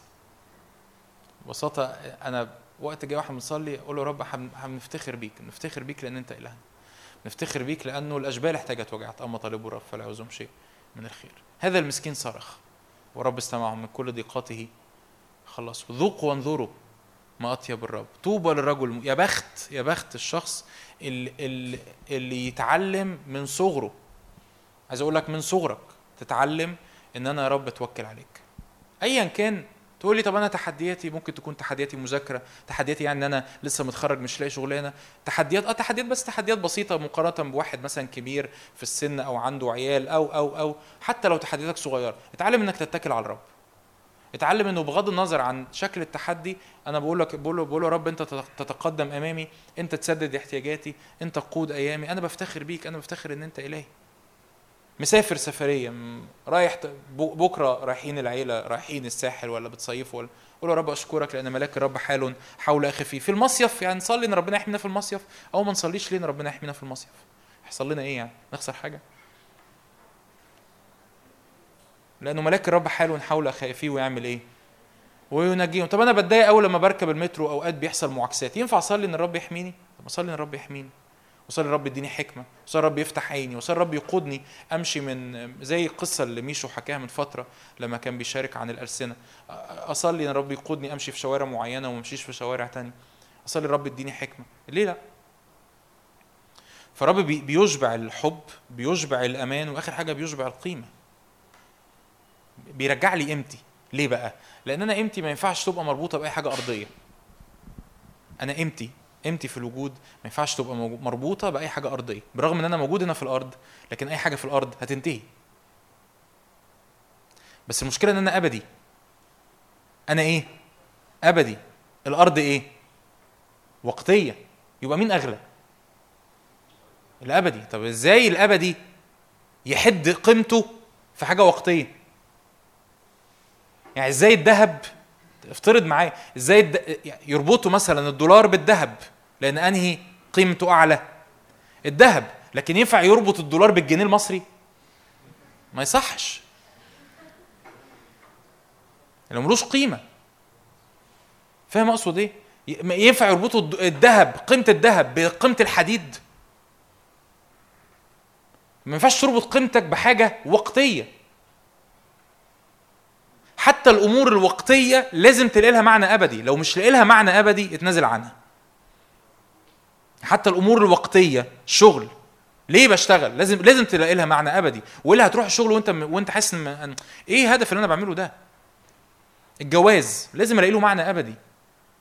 تربيتي لعيالي. لازم ألاقي له معنى أبدي. الدراسة. لازم ألاقي لها معنى أبدي. لو مش لاقي معنى أبدي هاجي في النص وهتفشل وأحبط و... وأتهز و... وأحس إنه إيه لازمته؟ هو ليه ليه ليه في موجة آه، آه، من الانتحار أكيد في في بلدنا بس أكتر كمان في البلاد الملحدة؟ لأنه مفيش معنى يعني الموضوع, الموضوع فعلا بسيط الموضوع فعلا بس يعني منطقي جدا. أنا بالنسبة لي أي واحد ملحد بينتحر موضوع منطقي جدا. لو أنا موجود عبث والخليقه اللي موجودة دي بسبب عبث طب يعني ما يعني ما ننجز يعني يعني أنا قاعد بعمل إيه؟ ما دام أنا متألم طب أنا قاعد بعمل إيه؟ لو أنا جيت صدفة والخليقه دي كلها صدفة ومفيش قيمة ومفيش حاجة تانية خلاص. انهي على حاجة يعني نعمل زي ثانوس كده ما عمل لما كان عايز يخلص على نص إيه إيه القيمة يعني؟ دي مش دعوة الانتحار أكيد لكن دعوة إن إحنا نفهم إن إحنا قيمتنا أبدية. عشان كده أي حد فقد الكونكشن الأبدي ما بيلاقيش قيمة لحياته على الأرض. وأنا محتاج قيمة لحياتي على الأرض. مفيش محبة حقيقية عميقة. ومفيش أمان حقيقي عميق لحياتي ومفيش قيمة حقيقية لحياتي إلا في الرب. أمين؟ ده اللي عايزين نستقبله الوقت الجاي في الصلاة. أمين؟ تعال. ده اللي هنعمله مع بعض وقت الجاي في الصلاة. أي أمور أنا ربطت حياتي بيها أي أي أمور أنا انتظرت منها يقول كده حفروا ابار مشققة لا تضبط ماء.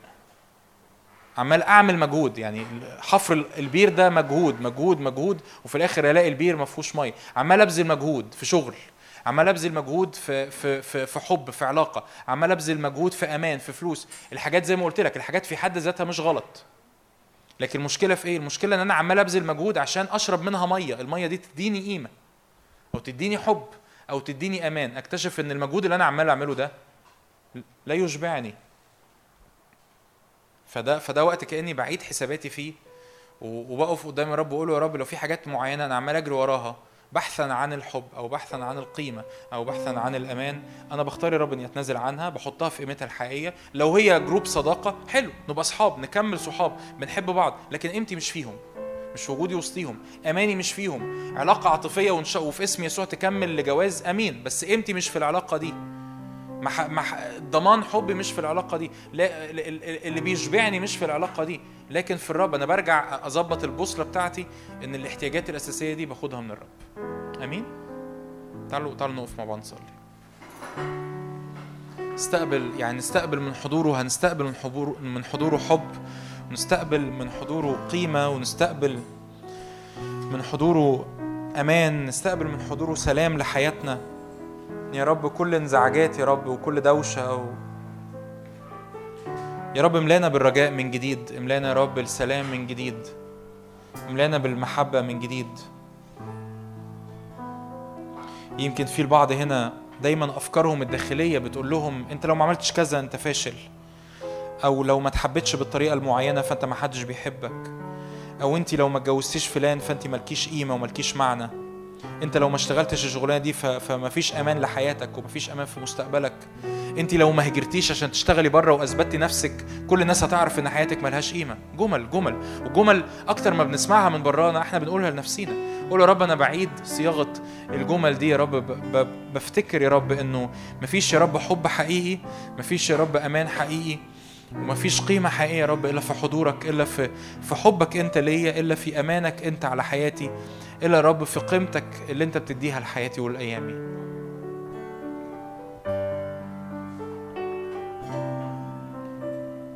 يا رب إلمس قلوبنا النهاردة. يا رب اشبع قلوبنا النهاردة بحضورك. نعم يا رب اشبع قلبنا النهاردة بحضورك. اشبع يا رب قلبنا النهاردة بكلمتك. الرب يتكلم كده كلمات المحبة يتكلم كلمات السلام يتكلم كلمات الأمان. يقول كده الرب إني أعرف الأفكار التي أنا مفتكر بها عنكم. يقول الرب أفكار سلام لا شر لأعطيكم آخرة ورجاء. قول يا رب أشكرك لأنك تملأ قلبي بأفكار الآخرة والرجاء. تملأ قلبي يا رب بإدراك المحبة وإدراك يا رب الأمان وإدراك القيمة اللي موجودين ليا في المسيح اللي مش موجودين في أي حاجة أرضية وما أقدرش يا رب أخدهم من أي حاجة أرضية. حتى لو كانت علاقات كويسة حتى لو كانت علاقات طبيعية الرب أوجدها لكن ما أقدرش يا رب أخد الاحتياجات اللي تشبعني حقيقي تشبع حقيقي أعماق قلبي من إنسان أو من حاجة. لأن يا رب ال ال الجوع اللي جوايا أبدي على قد يا رب المساحة الأبدية اللي أنت خلقتها فيا. وأنت الوحيد يا رب اللي تقدر تعطي هذه المحبة الأبدية. أنت الوحيد اللي تقدر تعطي هذا الأمان الأبدي. أنت الوحيد اللي تقدر تعطي هذه القيمة الأبدية. روح الله بصلي كده تعالى اشبعنا في اسم يسوع. هللويا. المس قلوبنا يا رب. المس قلوبنا بشبع حقيقي النهارده في حضورك. المس قلوبنا يا رب بفرح حقيقي المس قلوبنا برجاء حقيقي في اسم يسوع. أي حد يا رب فينا فاقد الرجاء. يا رب املانا من جديد يا رب بالرجاء املانا من جديد يا رب. برؤية يا رب وجهك. هللويا. حلق وحلاوة كله مشتهيات. حلق وحلاوة كله مشتهيات. تقول كده عروس النشيد لأن شماله تحت رأسي يمينه تعانقني يا رب تعالى تعالى احضننا النهارده. تعالى عانقنا النهارده. هللويا. تعالى عانقنا النهارده. تعالى رب أحضن كل صرخة جوانا للحب. صلي أنت بكلماتك. صلي أنت الصلوة دي بكلماتك. يا رب أحضن كل صرخة فيا للأمان. أحضن كل صرخة فيا للقيمة. أحضن يا رب كل حاجة فيا بتجري ورا حاجات تانية. أرضية أو أو علاقات أرضية أو أمور وقتية وفي الآخر أنا مش شبعان. يا رب أنا تعبت من كتر يا رب الآبار المشققة اللي أنا عمال أحفر فيها وفي الآخر مش لاقي مية. يا رب أحضن كل صرخة فينا حقيقية للشبع للقيمة للمحبة للمعنى للهدف لسبب وجودنا يا رب على الأرض. أحضن يا رب كل صرخة فينا بتقول يا رب إن أنا ملياش ظهر إن أنا ملياش سند إن أنا ملياش أمان إن أنا وسط الناس كده واحد من من الجموع واحد من الناس اللي موجودة. يا رب أحضن يا رب كل صرخة جوانا بتقول ما حدش بيحبني. أحضن يا رب كل صرخة جوايا بتقول إن قيمتي في فلوس أو في منصب أو في خدمة أو في شكل أو في في, في حاجة في رضا الناس عني حتى لو الناس دول كويسين لكن في رضاهم عني. يا رب أحضن فيا كل حاجة. يا رب لسه مسنودة على أمور مهزوزة. عشان أدرك يا رب إن كل قيمة حقيقية في حياتي كل حب حقيقي في حياتي هو جاي من عرش النعمة هو جاي من محبتك أنت هو جاي من سلامك أنت هو جاي من نعمتك أنت. يا رب ملانا النهارده يا رب في هذه الليلة بأفكار السلام بأفكار المحبة بأفكار يا رب الهدوء بأفكار النعمة بالأفكار يا رب جدد يا رب أفكارنا عنك وجدد يا رب أفكارنا عن نفسنا. املأنا يا رب بالكلمة عشان كده الكلمة مهمة عشان كده الكتاب المقدس مهم لأن الكلمة بتعلن لك أفكار الرب عنك. بتعلن لك أفكار الرب عنك. يقول كده داود في مزمور 139 ما أكرم أفكارك يا الله من جهتي. إن أحصها فهي أكثر من الرمل. الرب أفكاره من ناحيتي كتيرة جدا وكلها أفكارك أفكار كريمة. كلها أفكار مليانة كرامة. مفيش أفكار من الرب ناحيتي مليانة شر أو بغضة أو خزي أو أو أو تعب أو ترك أو إحساس بالإهمال. كل أفكار الرب من جهتي هي أفكار كريمة. ولما بعدها بلاقيها أكثر من الرمل. ينفع في الوقت ده ببساطة؟ ترمي كده قدام الرب كل اتكالات أرضية. يعني في حاجات أنا عارف إن أنا متكل عليها. أعرف منين إن أنا متكل عليها؟ إن الحاجة دي لما بتهتز أنا بهتز معاها. ببساطة ده أبسط تيست يعني ده أبسط اختبار يبين لي إن الحاجة دي أنا متكل عليها. الحاجة دي لما بتهتز أنا بهتز. حياتي بتتقلب. ممكن يبقى مذاكرة ممكن يبقى دراسة ممكن يبقى شغل ممكن يبقى فلوس ممكن يبقى علاقة ممكن يبقى حتى رضا بابا وماما. تقولي هو رضا بابا وماما غلط؟ لا مش غلط بس مش مصدر أمانك. ممكن يبقى رضا الناس اللي حواليا ممكن يبقى خدمتي. أي حاجة من دول بتهتز بحس إن أنا أنا بقى حياتي باظت وخربت ومش قادر أقعد مع ربنا ومش قادر أصلي لأنه في في في في في شرخ قوي حصل في حياتي. فالأمور دي كده ببساطة دلوقتي قدام الرب قول يا رب أنا بعترف قدامك إن الحاجات دي أنا متكل عليها زيادة عن اللزوم. يعني اعترف كده قدام الرب وارميها عند رجلين الرب. يا رب الحاجة دي أنا متكل عليها زيادة عن اللزوم. حطيت أماني في الأمر ده. حطيت حب الحب بتاعي في الأمر ده. حطيت يا رب قيمتي في الأمر ده. أنا برمي يا رب الأمور دي عند رجليك لأني اتكلت عليها زيادة عن اللزوم. وبستقبل يا رب حقيقي كل معنى وكل حب كل قيمة كل أمان حقيقي في حياتي من شخصك من مجرد إن أنا أعرف إن أنت موجود في حياتي مجرد إن أنا عارف إن أنت موجود في حياتي مجرد إن أنا عارف إن أنت حاضر مجرد إن أنا عارف إن أنت بتحبني مجرد إن أنا عارف إن أنت أمان مستقبلي. قول كده الرب يكون الرب أمان أوقاتك أمان أوقاتك. وفرة خلاص حكمة ومعرفة ومخافة الرب هي كنزه. الرب هو أمان أوقاتي الرب هو أمان مستقبلي الرب هو أمان أيامي الرب هو أمان حياتي الرب هو أمان شبابي الرب هو أمان سنين اللي جاية. هو أمان سنين اللي جاية. هو الأمان بتاع السنين اللي جاية. نعم يا رب اشبعنا من دسم بيتك اشبعنا من دسم محبتك. هللويا هللويا. هللويا.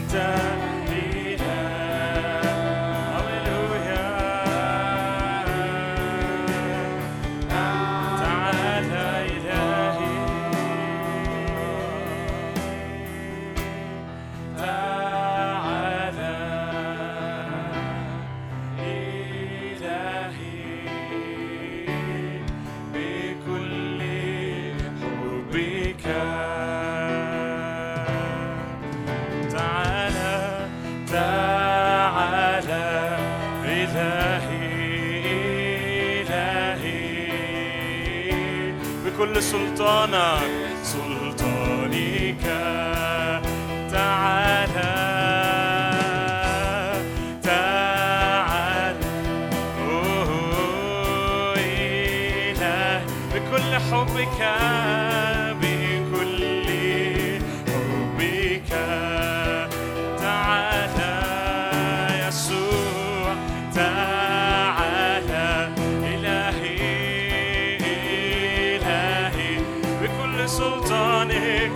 굴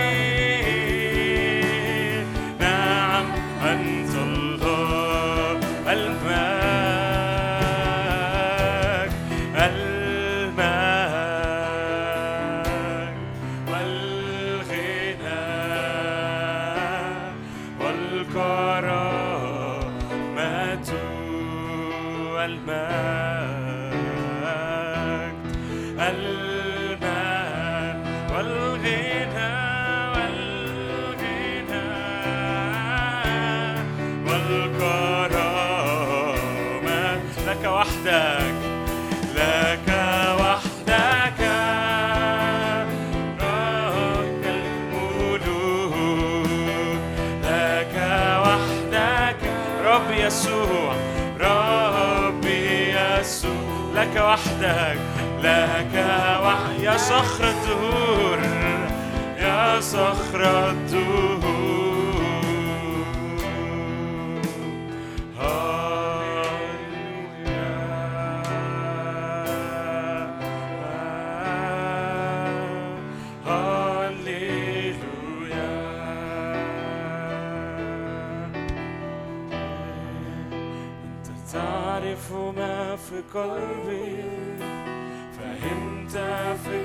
ربي من بعيد. اختبرني وامتحني قدسني واعطني قلبا جديد. أنت تعرف ما في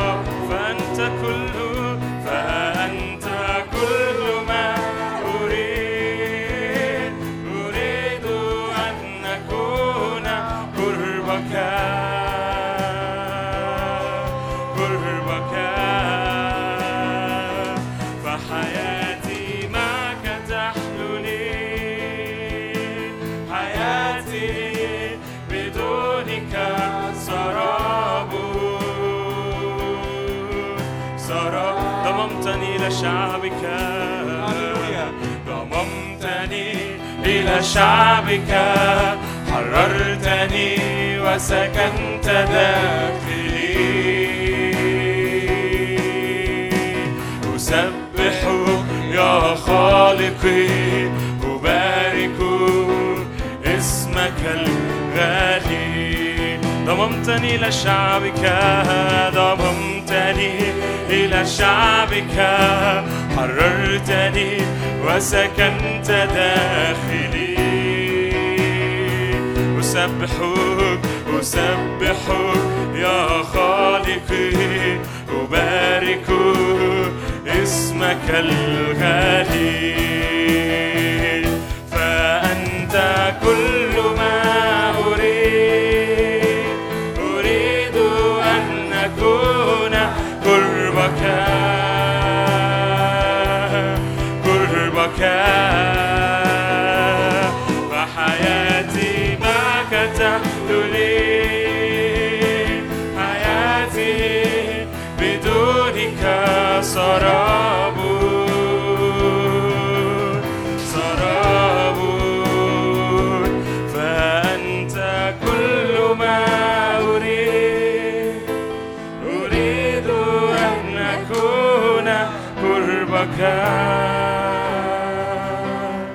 قربك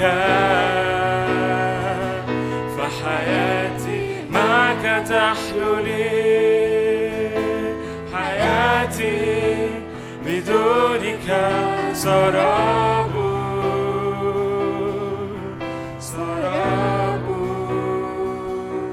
اتفضلوا اتفضلوا اقعدوا دقيقة واحدة شارك حاجة وهنرجع نصلي تاني. افتح معايا كده معلش افتحوا معايا الشاهدة فيليبي أربعة أربعة. شاهد مهم. يقول كده الرسول بولس افرحوا في الرب كل حين. افرحوا في الرب. كل حين ده ده تشويس ده اختيار إني أفرح في الرب. طب إزاي أفرح؟ أفرح إني أفكر في الرب.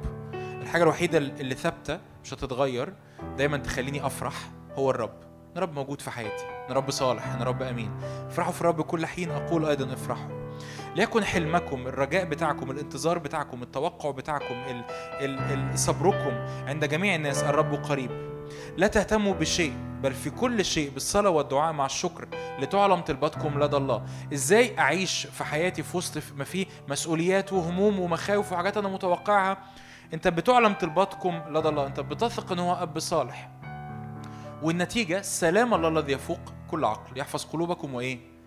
وأفكاركم. بس بعد كده يقول بقى المفتاح بتاع كل ده. إزاي أفضل فرحان؟ إزاي أفضل عايش آه، في سلام؟ إزاي أفضل عايش وأنا فرحان بالرب؟ يقول بقى هذه الآيات.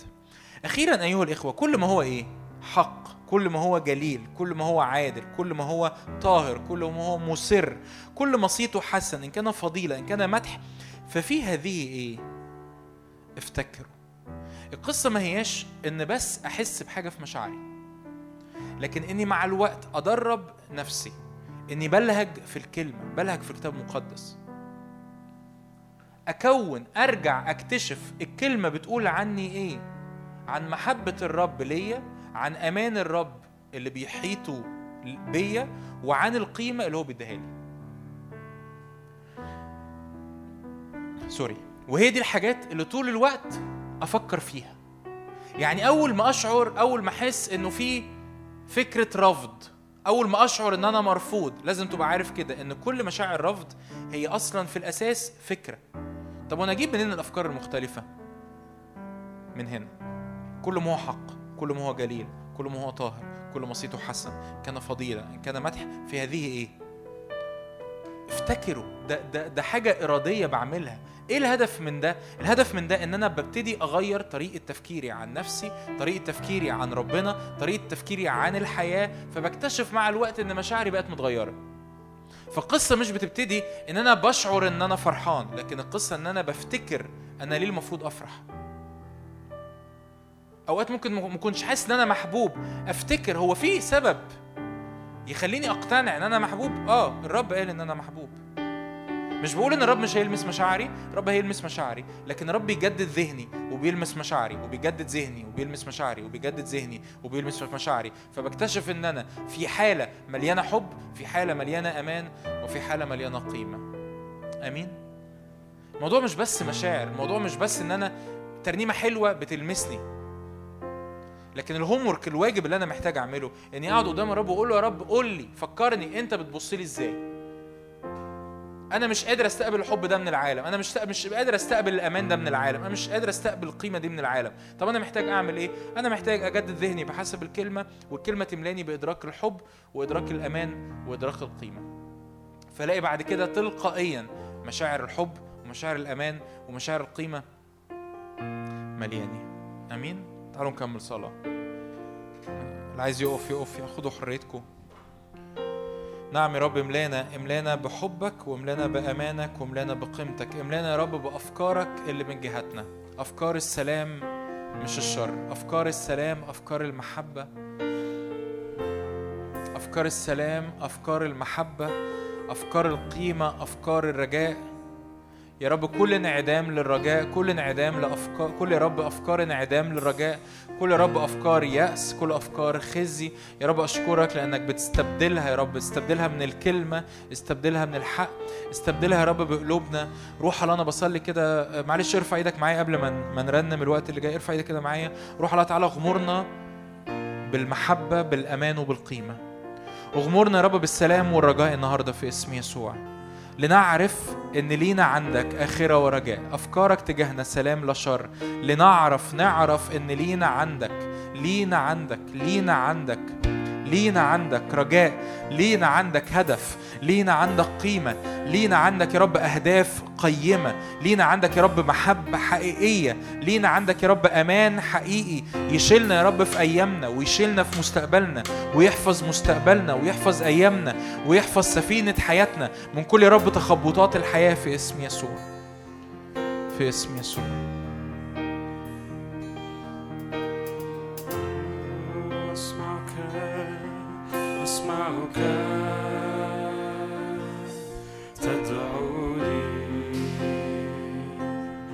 اصعد إلى هنا أمام عرشي. أريد أن أتحدث معك.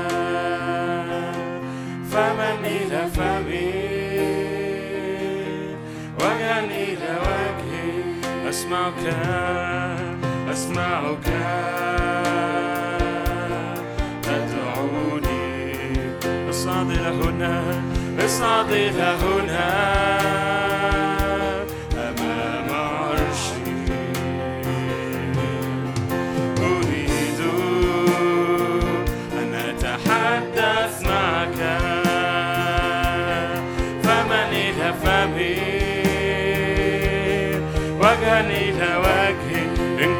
قد وجدت إن كنت قد وجدت نعمة في عينيك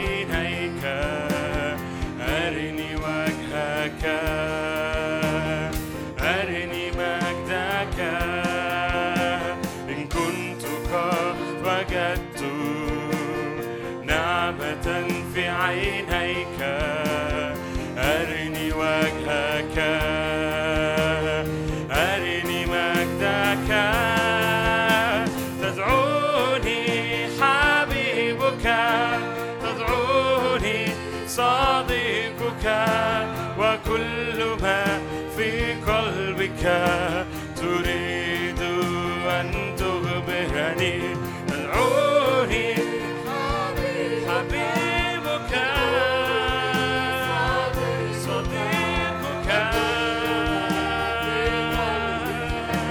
تريد. أنا لست بعد عبدا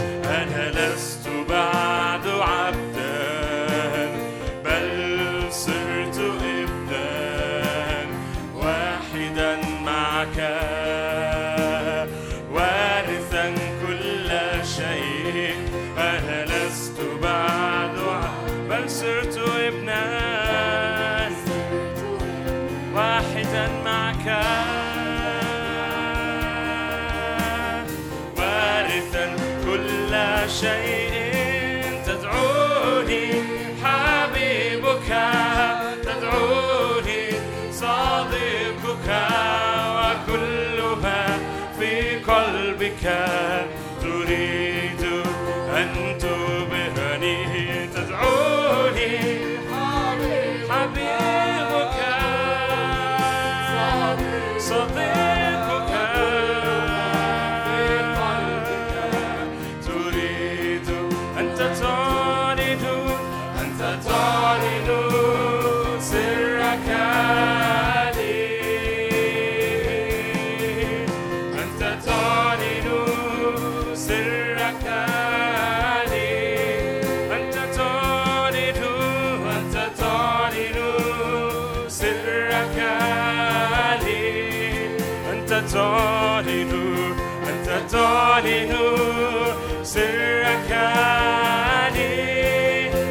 حرية لنا حرية لنا حرية لنا حرية. باسم يسوع لنا حرية لنا لنا حرية. يسوع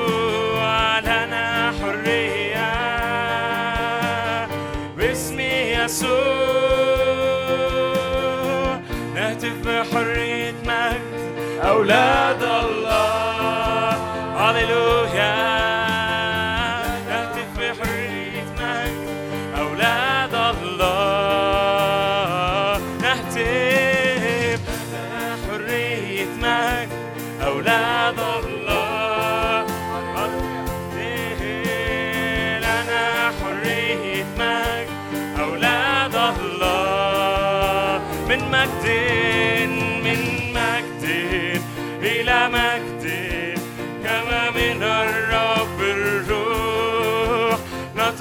نتغير نتقدس ناظرين مجدك من مجد من مجد إلى مجد كما من الرب الروح نتغير نتقدس ناظرين مجدك نعلن حرية نعلن حرية لكل مسؤول. نعلن إطلاق لكل مسجون نعلن شفاء لكل مجروح. نعلن حرية باسم يسوع. نعلن حرية لكل مسؤول. نعلن إطلاق لكل مسجون نعلن شفاء لكل مجروح. يسوع لنا حرية. اعلن حرية. اعلن حرية الرب. اعلن حرية الرب. اعلن اعلن دوا تنبأ يا ابن آدم. تنبأ تنبأ. باسم يسوع. لنا حرية. لنا حرية. يسوع.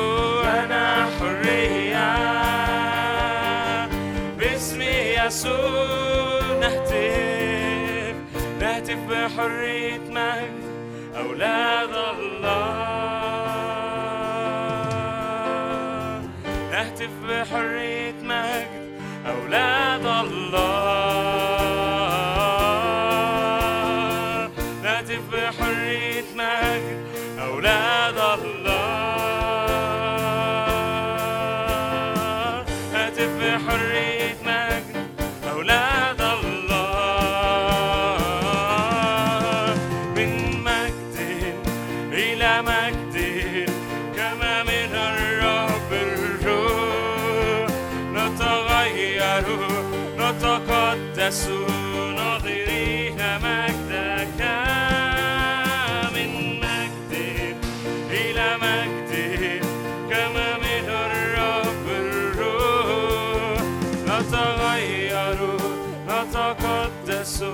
ناظرين مجدك.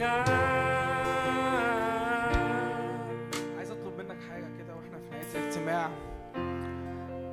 أنا مصدق قوي إن الرب جاي يحررنا النهاردة من أمور كتيرة متعلقة بخوف واحتياج وتعود لتسديد هذه الاحتياجات من مصادر بره الرب. فأنا مصدق قوي إنه حتى وإحنا بنختم الاجتماع دلوقتي وإحنا في آخر نفس. الرب متاح قوي الرب موجود قوي الرب عايز يحرر ناس كتيرة قوي فينا من التعود على شكل معين من إنه بيغذي نفسه زي ما كان جون بيقول الجرعة دي اللي اللي بهرب بيها عن الرب اللي بيسدد بيسدد كل احتياج عندي وبشبع نفسي بطرق غير شرعية طرق غير حقيقية. أمور ببعد بيها عن الرب أكتر وأكتر وأكتر. فأنا مصدق الرب جاي بحرية في الوقت ده. فأستأذنك كده أقف معايا. اتمسك بدوا الرب متاح في المكان. كل حد فينا بيمسك في هدب ثوبه دلوقتي. كل حد بيقول انت اماني انت مصدر كل حرية في حياتي انت مصدر كل شبع في حياتي. أنا بلاقي المحبة بلاقي القيمة بلاقي بلاقي كل حاجة فيك.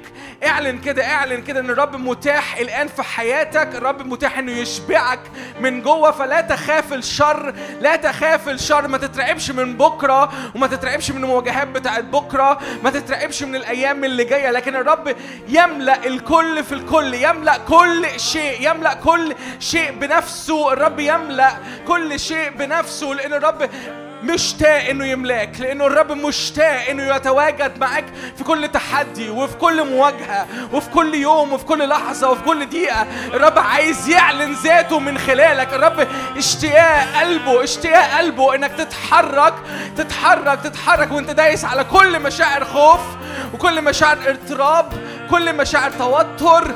هللويا هللويا الرب النهارده بيمكنك بيمكنك بيمكنك بي كأنه كده بيجلسك عن يمينه في يسوع. فاستقبل استقبل ده لأنه ده بوزيشن الرب بيقيمك فيه.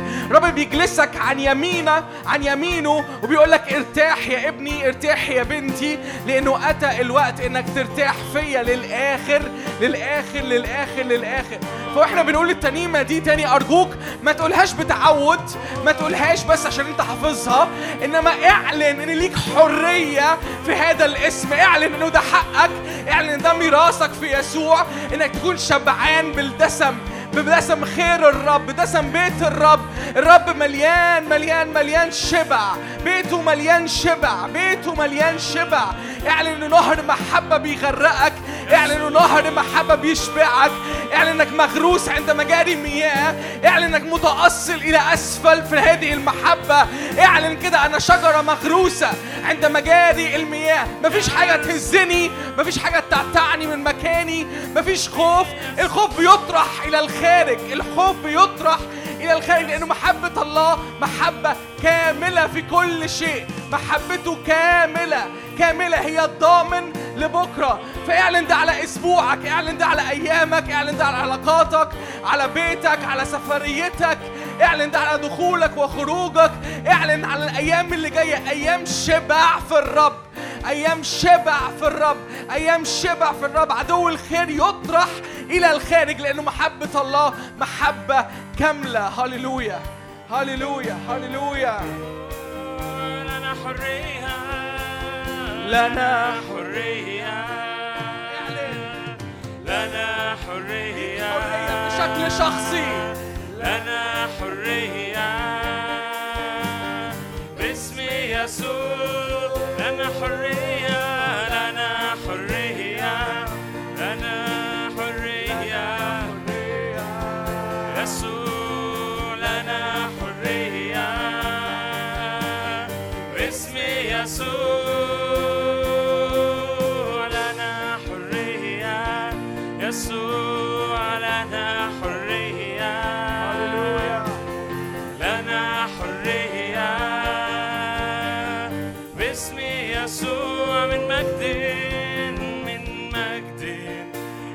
إلى مجد كما من الرب الروح نتغير نتقدس ناظرين مجدك من مجد إلى مجد كما من الرب الروح نتغير نتقدس ناظرين مجدك نعلن حرية نعلن حرية لكل مصور نعلن شفاء لكل نعلن شفاء لكل مجروح نعلن حرية باستمرار نعلن حرية لكل مصون نعلن إطلاق لكل مسجون نعلن شفاء لكل مجروح نعلن حرية باسم يسوع. لنا حرية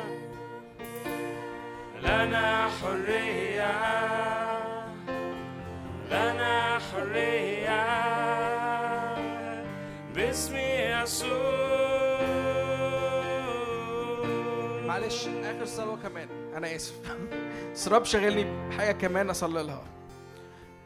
فينا ناس في أماكن معينة في مواضع معينة يمكن حتى تكون أماكن فيزيكال أماكن حقيقية أو أو مع ناس بيشعروا بخنقة بيتخنقوا. كل مرة بيواجهوا آه، البني آدم ده أو البني آدمة دي بيتخنقوا. أو كل مرة بيروحوا المكان ده بيتخنقوا. أو شاعرين الوقت اللي فات بشكل مستمر بخنقة. لو أي حاجة من الحاجات دي ارفع إيدك كده معايا لأنه الرب جاي ب fresh air الرب جاي بهوا جديد. الرب بيخلق أجواء جديدة. الرب عنده refreshment النهارده ليك وليكي. لا خنقه لا خنقه ارفض ارفض ارفض ارفض. ما ينفعش تبقى ابن للرب ما ينفعش تبقى بنتي بنت للرب. وبتتواجهي مع هذه الأمور وبتشعري بخنقة وتنزلي تحت هذه الأجواء. ارفع كده إيدك معايا لأنه الرب جاي يخلق أجواء جديدة. الرب جاي يخلق نفس جديد هوا جديد fresh في refreshment في الأجواء في refreshment في أجواءنا. الرب بينفض كل تراب الزمن اللي فات بينفض كل تراب في النفسية كل تراب في الأجواء اترمت عليك سواء مع بني آدمين معينين سواء في أماكن معينة سواء إحساس عام كده إنك إنك طول الوقت مخنوق مش عارف تتنفس ومش قادر تستنشق. هوا فريش الرب بيتدخل بشكل معجزي النهارده. الرب بيعلن عن نفسه إنه الرب إلهك إله حياة. الرب إلهك إله قوة الرب إلهك إله حياة. هو يعطي حياة هو يعطي حياة كاملة. هللويا هللويا هللويا هللويا. فكل روح موت كل روح خنقة كل روح ضيق كل روح زنقة كل روح كده إنه حاجة مكلبشة وحاجة مش عارف فيها. ما فيهاش رحب وما فيهاش حرية. هللويا. كل هذه الأفكار وكل هذه المشاعر تهرب الآن في اسم الرب يسوع. كل كل أفكار وكل روح مضايقة. تهرب الآن في اسم الرب يسوع. هللويا هللويا. حي هو الرب الذي نحن واقفون أمامه. استقبل من الرب دلوقتي حرية واستقبل حياة. استقبل هوا فريش يدخل يدخل في في رئتك كده وتستنشقه بحرية وتتملي من حضور الرب ومن مجد الرب لأنه هي دي المعجزة الحقيقية. هي دي المعجزة الحقيقيه اللي الرب عايز يولدها النهارده فيك وفيا. هللويا فاستقبل دوا خليه جزء منك خليه جزء من تكوينك خلي خلي نفس الرب دوا. حاجة متعود عليها. هو ده اللي تستنشقه. هو ده الهوى اللي يملاك بالقوة ويدفعك لقدام كل يوم. يا رب أشكرك إنه لنا هذا الليلة دي لنا هذا النهارده. يا رب وإحنا بنختم هذا الاجتماع وإحنا بنصلي من أجل أيامنا اللي جاية. يا رب refreshment refreshment refreshment refreshment كاملة refreshment كاملة على كل شيء. يا رب أشكرك. يا رب إنه كل ما وراء يا رب نتركه ونتقدم إلى الأمام. ننسى المشقة كمياه عبرت. لا تعود يا رب لا نعود نذكرها أمامك. يا رب لا نعود نذكر سوى محبتك لا نعود نذكر يا رب سوى إكرامك لينا. لا نعود نذكر يا رب سوى صلاحك. الموضوع أمامنا. هللويا هللويا هللويا. بنباركك بنباركك بنباركك. لأنك إله مستحق لأنك مستحق أن تأخذ الكرامة والمجد والغنى. من الآن وإلى الأبد. أمين.